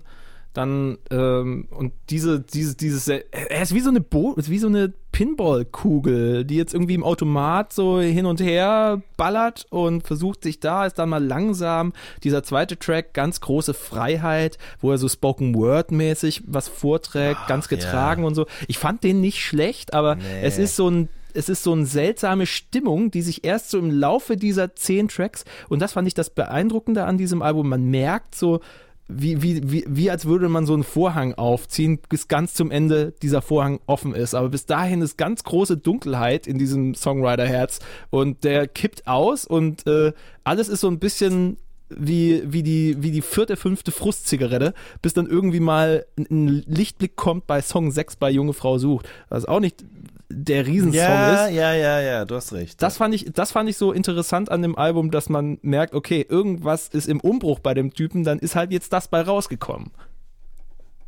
ja. Vielleicht ist es auch zu viel in sein Privatleben jetzt reingestochert, aber ey, es, es ist einfach ein seltsames Album, was man anders von ihm kennt. Ja, ist irgendwie auch ein bisschen, ne, das wird ja auch gesagt, das ist so ein Mixtape, das kann man beim Autofahren hören und so Ach weiter. komm, hör mir doch auf mit der Mixtape-Scheiße. Oh, Ich kann mehr, ich kann, wenn Hört- Bands und Leute herkommen und Playlist und Mixtape sagen, da krieg ich so einen Hals. Hört bitte alle ähm, Olli Schulz und der Hund Marie, da macht er nichts mit falsch. So. Und guck dem einfach mal dabei zu, wie der auf der Bühne steht mit der Akustikgitarre. Das ist, es- ich, ich liebe den Typen total. Ja. Aber ja. Es Schulzkowski bleibt auf ewig scheiße. So, das muss ich, und Rangeln und diese ganze Scheiße da. Hört alle auf damit. Das sage ich euch an dieser Stelle nochmal. Ich krieg echt Kotzen. Es gehört zum Freunde von mir immer noch damit. Nein, es gehört nirgendwo dazu. Das Und gehört ver verboten gehört das. Ich, wirklich, ich kriege richtig Ausschlag, wenn Leute diesen Song auf Spotify anmachen und sich gegenseitig irgendwie auf den Bordstein kloppen.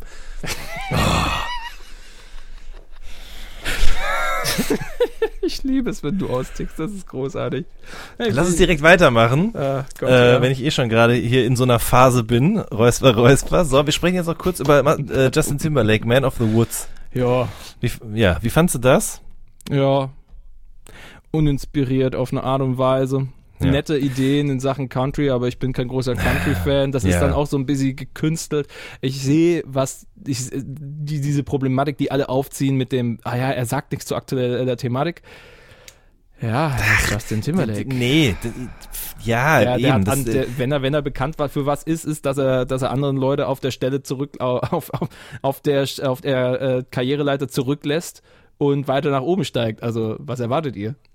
Ich, also, wenn ich eins nicht erwarte von Justin Timberlake, ist, dass er sich in irgendeiner Art und Weise zu irgendwelchen aktuellen politischen oder sonst welchen Debatten äußert, bitte, ja. Ähm, ich finde das Album auch kacke, aber ich meine, es ist natürlich auch leicht, das Album kacke zu finden, wenn es alle kacke finden, aber ich bin auch ein bisschen enttäuscht, muss ich ganz ehrlich sagen, weil ähm, ich ihm schon was ganz anderes zugetraut hätte, aber wirklich was ganz anderes. Und deswegen bin ich auch so enttäuscht darüber. Ich habe, auch als ich das Cover gesehen habe noch so, da war noch kein Song draußen, da habe ich noch gedacht, das wird genau das Album, was Justin Timberlake genau an dieser Stelle jetzt machen muss. Ich meine, man muss sich schon irgendwie vor Augen führen, dass er mit den ersten beiden Alben, mit den Neptunes und mit Timberland zusammen irgendwie die Popmusik dorthin geführt hat, wo sie heute ist, nämlich eben quasi äh, ganz weit weg von Retorte und äh, Konserve und so weiter und so fort hin zu einer ähm, ja, aus so, aus, so, aus so einem Flirt mit Nischenmusik, mit urbanen Elementen und so weiter, ist quasi Mhm. ja eine neue Definition von Popmusik geworden. Die haben sich wirklich was getraut zur damaligen Zeit. Und ähm, e- also egal ob jetzt Cry Me a River oder ähm, Like I Love You oder was weiß ich sonst noch, das war wirklich zukunftsgerichtete Popmusik. So, Future Sex Und- Love Sounds. ja. Das war Während ich übrigens hier- gebracht, 2016. Genau, wenn ich, während ich mich hier so in Rage rede, bin ich gerade dabei, übrigens meinen Rubik's Cube zu lösen, ohne hinzugucken. Ich habe gerade drauf geguckt und mir fehlen tatsächlich nur noch drei orangene Nöppel. Aber ich weiß nicht genau, wie ich das hinkriege jetzt. irre. Ähm, so, apropos Orange, perfekte Überleitung. Ich habe das Cover gesehen und war so, so sieht das aus, also so wie das aussieht, so klingt das bitteschön auch. Und hab halt einfach nur mal so, ich meine, ich weiß es auch nicht, ne, aber meine Hoffnung war, dass er halt das Album macht zusammen mit James Blake und Bonnie Ware. So, das, das, das hätte für mich an dieser Stelle richtig Sinn gemacht. Ähm, er als jemand, der weiß, wie es geht, mit zwei Leuten, die in den letzten Jahren bewiesen haben, dass sie besser als alle anderen wissen, wie es geht, auf der musikalischen Ebene so, ja, ähm, hätte für mich auch total gut zusammengepasst, eben auf der einen Seite dieses sehr ähm, anonyme Singer-Songwriter-Ding auf eine gewisse Art mit elektronischen Elementen von James Blake, plus auf der anderen Seite eben Bon Iver, der immer, egal wie elektronisch und verfremdet seine Stimme auf den letzten Sachen klang, immer auch eine gewisse Naturverbundenheit gehabt hat, so. Ja. Und ähm, aber was jetzt dabei rumgekommen ist, ist halt leider unglaublich erwartbar und kalkuliert. Also das klingt immer, das klingt im Grunde ja alles auch irgendwie so, wie die letzten Alben geklungen haben. Es gibt dann nach hinten raus Ja. nochmal so einen Tempowechsel, bisschen chopped and screwed, hier mal noch irgendwelche Dubstep-Bässe, die ein bisschen aufgedreht worden sind und so weiter und so fort. Das ist aber halt heutzutage nichts Besonderes mehr. Im Gegenteil, das wirkt halt schon ein bisschen outdated. Und auch noch was anderes, tut mir leid, wenn ich jetzt schon wieder hier an dieser Stelle so, so ein Ding aufmache, aber ähm, ähm, das Ding ist halt einfach auch, wir leben in einer Zeit, in der präsente Stimmen nicht mehr funktionieren oder gerade nicht das Ding sind. Justin Timberlake kommt eben aus dieser klassischen 90er Popschule, in der eine Stimme klar und crisp ist und verständliche Sachen sagt. 2017, 18 leben wir aber in einer Zeit, in der genau das Gegenteil davon eigentlich der Fall ist. Wenn wir uns Rap anhören, es wird genuschelt, gemambelt, geschrien, gejauchzt und so weiter und so fort. Viele Bedroom-Producer ver verfremden ihre Stimmen so sehr, dass man gar nicht mehr richtig versteht, was die da eigentlich sagen wollen. Ähm, das wäre für mich auch total interessant zu wesen, äh, zu, ge- zu hören gewesen. So wie hört Justin Timberlake seine eigene Stimme im Jahr 2018? Wie setzt er sich mit der auseinander? Und wie setzt er nicht auf was, was schon zigmal funktioniert hat? Ja, und stattdessen inszeniert er sich halt als äh, Steve Jobs im Video zu filmen. Ja, Also, und das ist halt, das ist irgendwie, und es ist auch, da kommt ja auch immer so eine komische Schlüpfrigkeit auf diesen Songs durch und das wirkt peinlich. Wie er da tanzt, das wirkt steif. Und all das macht ihn am Ende des Tages zu nichts Besserem als Robin Thicke. So, also die sind stimmlich ja eh ganz krass beieinander, aber da ist nix dran, wo ich mich irgendwie dran reibe oder wo ich denke, ah, okay, das ist eine interessante Idee. Das ist das, was Justin Timberlake irgendwie zu Beginn seiner Solokarriere als Vordenker von ähm, guter, differenzierter Popmusik irgendwie ausgemacht hat. Deswegen ist Album einfach eine Frechheit. So. Ja, da lasse ich, das, das, das, das lassen wir jetzt einfach mal so. Wenn du äh, Leute wie James Blake genannt hast, ähm, ne? Oder, oder nimm Tyler the Creator. Er hätte zum Beispiel aus Album auch mit Tyler the Creator machen können. Wie Ja. krass wäre das denn gewesen? Aber stattdessen oder haben sie einfach denselben Kuchen genommen und ein bisschen andere Lebensmittelfarbe reingerührt. Diesmal war es ein Ja. bisschen orange. Stattdessen äh, an- absolut. anstelle einfach mal einen Cronut auszuprobieren oder so. Ich mag, Ja, genau. ich mag Backmetaphern. Ähm, Oh, ich, hab, ich krieg Hunger auch langsam. Oder nimm Ne? Frank Ocean. Ich meine, der macht dieses Moon River Cover, was übrigens die nächste schöne Liste von mir kommt. Kommt da rein mit einer hochgepitchten Singstimme von sich selbst. So.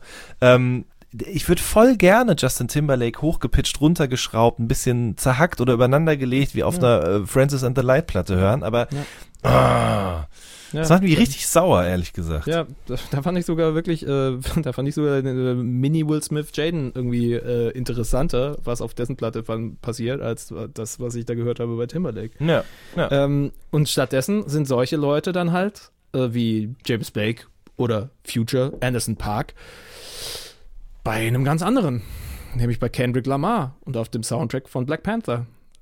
Das ist äh, Ja. viel, das ist so organisch und gut, dieses Teil. Hatten wir das überhaupt, also wir hatten das, ich Stand nicht auf der. Liste, ich habe es Ja. auch noch nicht gehört, aber erzähl mal was dazu.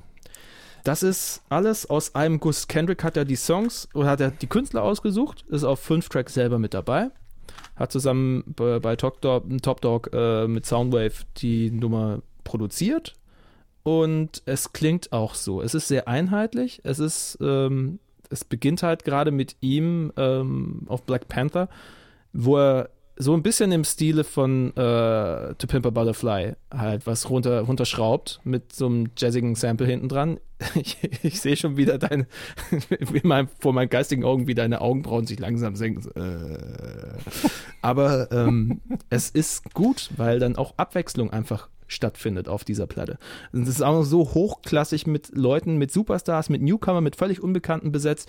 Da ist Scuba Q, Two Chains, äh, schon genannt, äh, Anderson Park, Future, dann Vince Staples, Georgia Smith, Newcomerin aus, aus Großbritannien, ähm, dann so karibische Ecken beim Song Redemption von Zachary und Babes Volumo.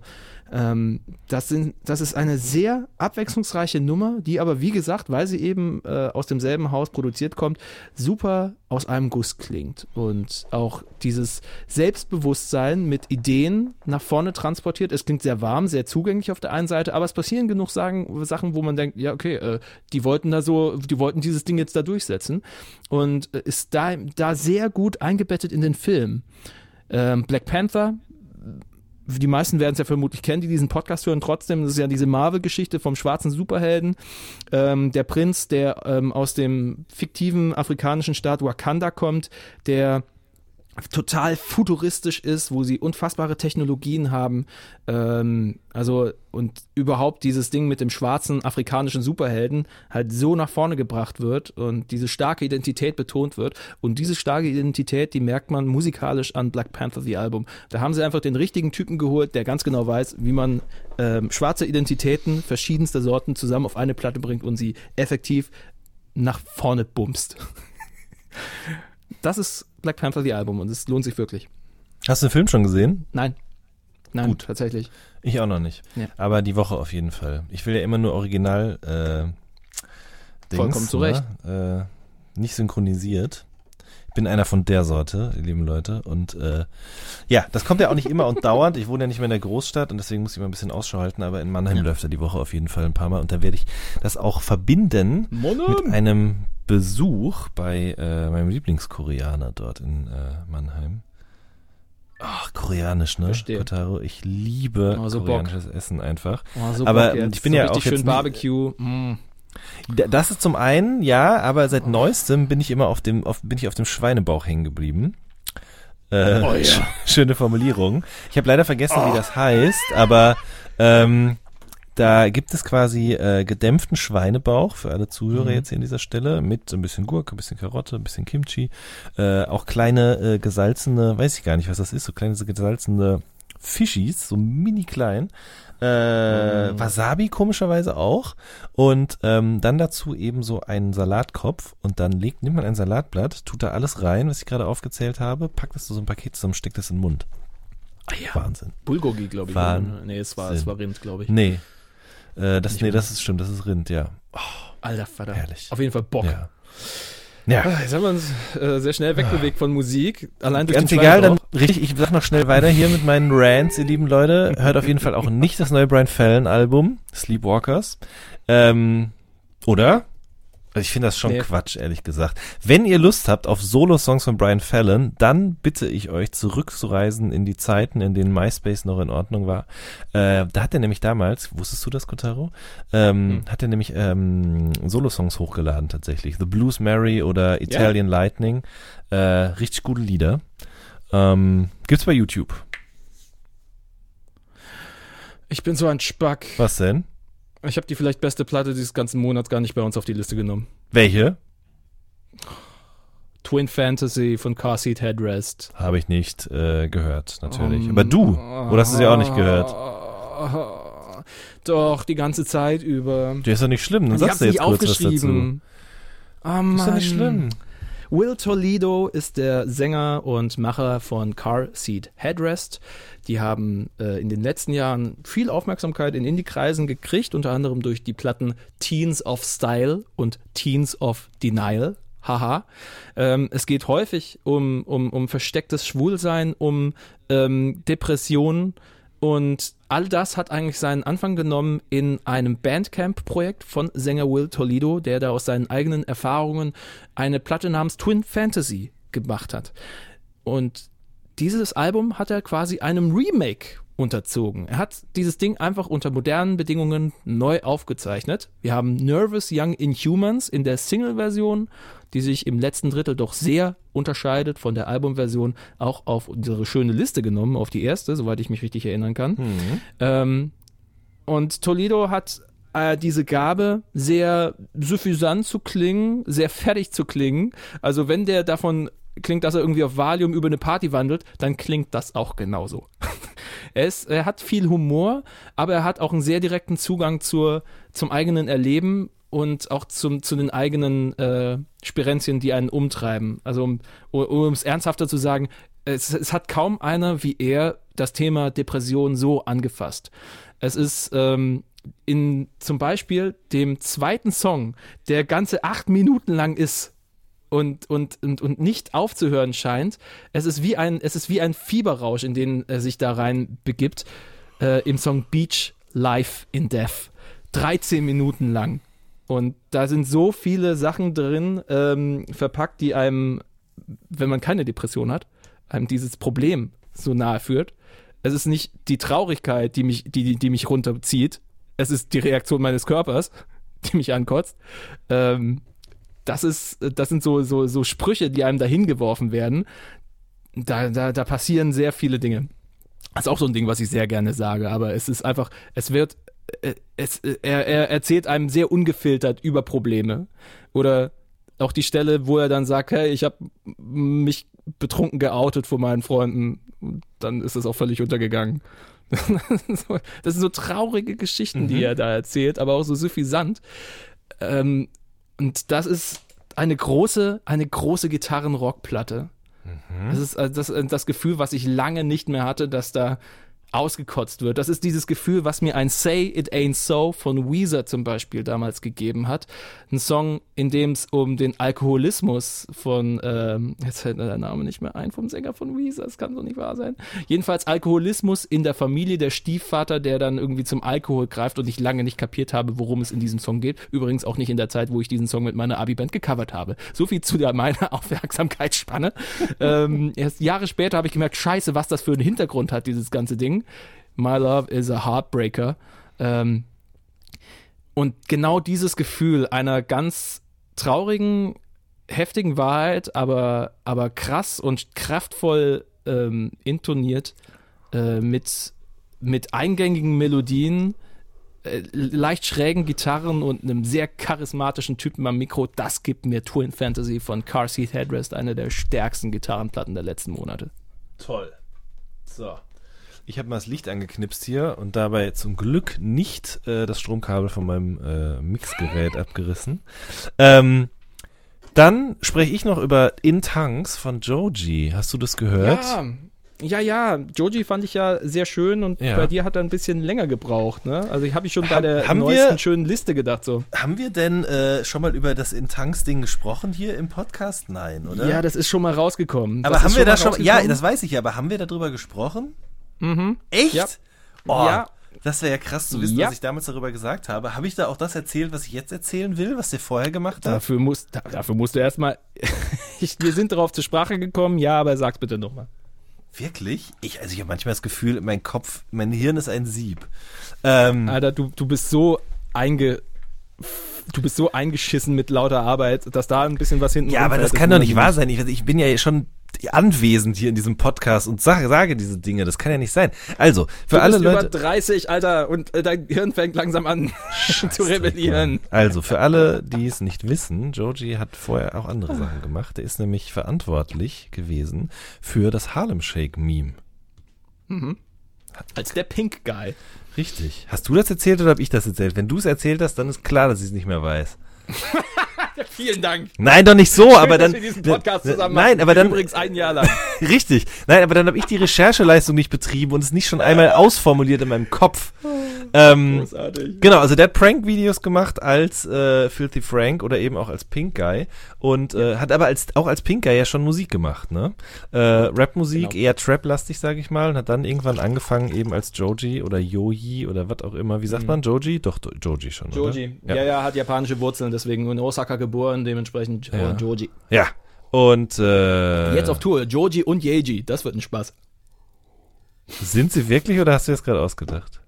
Ich fänd's nur lustig. Das wäre wirklich Leider sehr, sehr lustig. Äh, genau, ja, aber- vielmehr, ich wollte eigentlich auch noch ein bisschen mit diesem Random Fact prahlen. Äh, richtig gut geworden, auf jeden Fall. Auch jetzt als Reissue mit diversen Remixen. Äh, das ist ja das Neue daran, dass die EP sozusagen nochmal mit diesen ganzen Remixen rausgekommen ist. Pünktlich zum Ja. Valentinstag.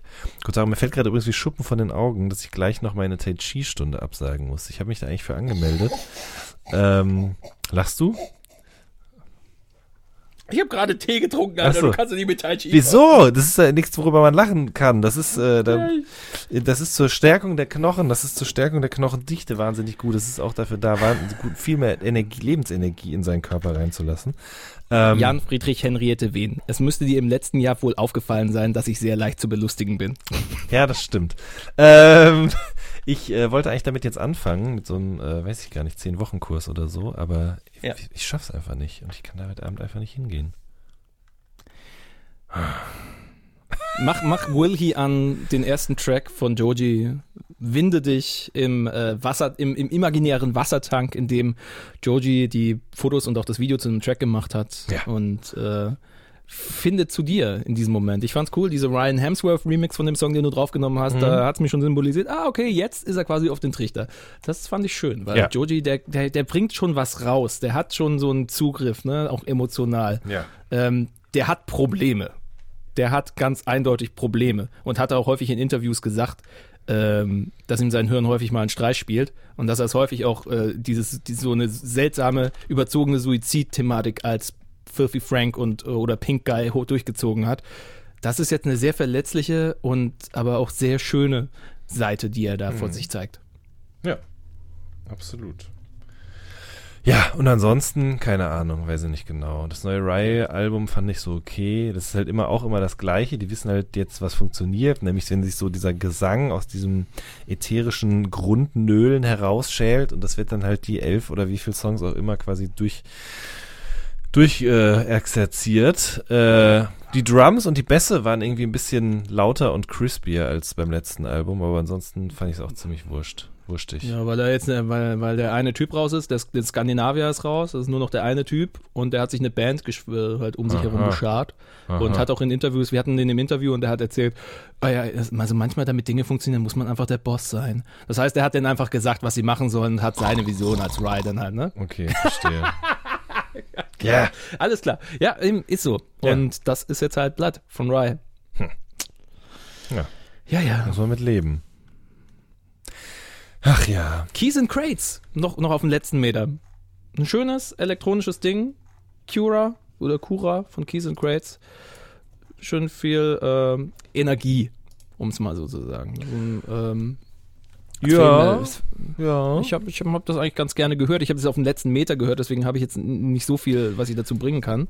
Aber ähm, ist, eine, ist eine gute, angenehme, trap-lastige elektronische Platte mit äh, interessanten Ideen und äh, es pumpt einen ganz gut. Wenn man jetzt runter ist von den ganzen äh, deprimierenden, leisen, ruhigen Melodien und ein bisschen einen Pusher braucht, dann ist Keys and Crates und das Album Cura, C-U-R-A, ein sehr gutes Mittel.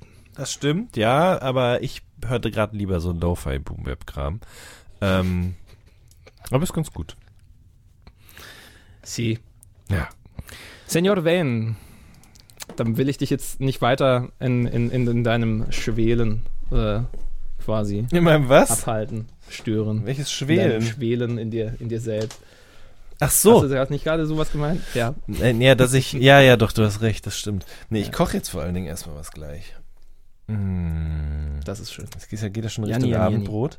Äh, gestern habe ich Tagine gemacht, kann ich sehr Mhm. empfehlen, die Menschen. Marokkanischer Schmortopf mit Rind. Einfach Gulasch kaufen und dann ganz viel Gemüse anbraten, Fleisch anbraten, Zwiebeln anbraten. Wichtig, Kreuzkümmel nicht vergessen. Mhm. Und dann das Ding mit Pflaumen und Mandeln zusammen in den Ofen. Wichtig, man braucht eine Tagine, also eben so einen konisch geformten Mhm. Schmortopf. Und äh, eine Stunde im Ofen lassen. Ah, na, wobei nur eine halbe, sonst platzt das Ding. Ähm, sehr gut. Sehr, sehr gut. Ähm, wenn wir schon dabei sind, wie läuft es eigentlich mit deiner PX90? Ähm, ja, habe ich ja schon äh, in der schönen Liste äh, erzählt. Ähm, es geht so, sage ich mal. Ich habe ja extra das hier laut ausgesprochen, äh, damit ich quasi mich dem sozialen Druck unterziehe. Hat nicht so richtig funktioniert, aber tatsächlich weniger wegen meiner Faulheit. Ich habe es ja wirklich echt durchgezogen, eine Woche. Ähm, aber dann musste ich nach Berlin und war wirklich von morgens bis abends in Interviews. Bin abends bei einem Kumpel auf dem Mhm. Sofa, war dann noch zum Essen verabredet. Ihr merkt, ich äh, flüchte mich schon in Ausreden. Es ist aber einfach so. Bin zu viel unterwegs. Gewesen zumindest. Jetzt bin ich wieder längere Zeit an einem Ort. Vielleicht werde ich es dann nochmal in Angriff nehmen oder aber, wenn dieses Unterwegssein aufhört. Aber das wird es wahrscheinlich nie. Um mal hier so ein bisschen philosophische Klänge Das am Ende des Tages noch äh, mit einzubringen. Es ist eine ewige Reise. Ja. Es ist eine ewige Reise und die Menschen, die wir sein wollen, die gibt es nicht. Richtig, richtig. Vielleicht soll ich das einfach als nächstes Mal als Argument nehmen. Ne? Also ich kann, ich kann nicht einen Podcast machen und einen Tagine kochen und gleichzeitig noch äh, 10 Kilo verlieren. Das kannst du schon. Dann ist aber die Tendenz, dass du ein äh, psychopathisches Arschloch bist eigentlich relativ hoch. Richtig. Habe ich auch wieder erlebt, dass Leute, die da so irgendwie alles machen können, in anderen Bereichen, in anderen lebenswichtigen und äh, auch der, der, des, dem sozialen Frieden äh, zukömmlichen Bereichen äußerst beschränkt sind. Naja, Dann doch lieber Podcast und Plauze. ja, Plauze, gutes Stichwort. Ich habe noch eine Menge Kamelle. Aber auch nicht mehr so viel, als dass es sich lohnen würde, dir ein kleines Paket davon zu schicken. Oh, mach das mal. Karneval war schlimm. Ah, nein, mach das nicht. Karneval Mach's war auf gar keinen Fall. Alter. Lieben Leute, schreibt lieber an das Little Something WhatsApp-Phone. Dann schickt Kotaro. Alter! Woher kam das denn Ich jetzt? weiß ja auch nicht. Mir ist gerade eingefallen, dass es dieses Handy ja noch gibt. Ich habe es re reaktiviert gekriegt. Ja, also, dann. Unter anderem habe ich eine technische Neuanschaffung getätigt, die es mir ermöglicht, dieses äh, Mobiltelefon jetzt auch äh, wieder einzubinden und in Mhm. meinem normalen Leben zu gebrauchen. Deswegen ähm, ist es gar nicht mal so schlecht. vielleicht nochmal die Nummer zu nennen, falls ihr Kontakt zu uns aufnehmen Genau, wollt. mach das mal eben. Und Ja, dann, das ist ja, das, das, das wundervolle A Little Something äh, Telefon. Ihr erreicht uns äh, zum Beispiel per WhatsApp über 0174 5398 618. Nochmal 0174 5398 618. Sprachnachrichten sind sehr willkommen. Ähm, Feedback zur Folge gerne. mhm. Ähm, wenn ihr größeres, umfassenderes Feedback abgeben wollt, sind wir euch immer sehr dankbar, wenn ihr das bei iTunes tut, mitsamt einer Review. Im besten Falle, wenn euch das hier gefällt, was wir tun, mit fünf Sternen. Wenn euch die Folge zu lang war, dann sagt uns das bei WhatsApp. das ist schon okay. Ähm, nein, wir sind immer dankbar über euer Feedback. Wir sind noch dankbarer, wenn ihr uns tatsächlich auch äh, unterstützt. Also ihr könnt machen, wie ihr wollt, ne? Also ihr seid ja freie Menschen, aber viele von euch sind schon dabei bei Patreon und geben uns äh, euren hart verdienten Dollar in Form von 2 Dollar zum Beispiel, ab 2 Dollar, ähm, verschiedene Stufen, die wir da anbieten, aber mittlerweile sind 66 Leute, die uns da einen kleinen Obolus geben pro Monat. Und das ist eine schöne Sache. Vielen Dank an der Stelle nochmal. Ähm, wenn wieder genug 5 Dollar Patronen beisammen sind, dann machen wir nochmal hier den, den kleinen humoristischen Aufriss, den ihr vielleicht vom letzten Mal noch kennt. Aber bis dahin erstmal danke an alle Patronen und ey, wenn ihr bis hier immer noch zugehört habt, dann seid ihr schon ein ganz besonderer Zuhörerkreis, weil vielen Leuten sind wir immer noch zu lang. richtig. Und die hören dann nach einer halben Stunde auf. Ich höre euch gern zum Einschlafen, habe ich jetzt häufig gehört. Ist doch auch okay. Ja. Der Podcast, der wir sein wollen, den gibt es nicht. Ähm. so, Strich drunter. Kotaro, du musst los jetzt hier, ja? Hast du mir gesagt? Janni, ich habe Tanzkurs. Los oh geht's. ja, ich auch. Äh, aber ich sage ihn ja ab. Weil Tai Chi ist ja auch tanzen quasi. Ja, stimmt. Ihr Tango ist auch Leute. tanzen. Ja, Wir machen. Tango-Kurs. Also, Ihr Lieben. Das war A Little Something Folge 23. Äh, wow, das war wie abgesprochen. Ähm, es hat mich sehr gefreut, Kotaro. Ich freue mich schon auf nächste Mal. Und ihr Lieben, danke euch fürs Zuhören. Ich mich auch. Macht es gut. Schönen Tag. Tschüss. And it goes a little something We like go a this. little something like this. A little something like this. And it goes a little something like this.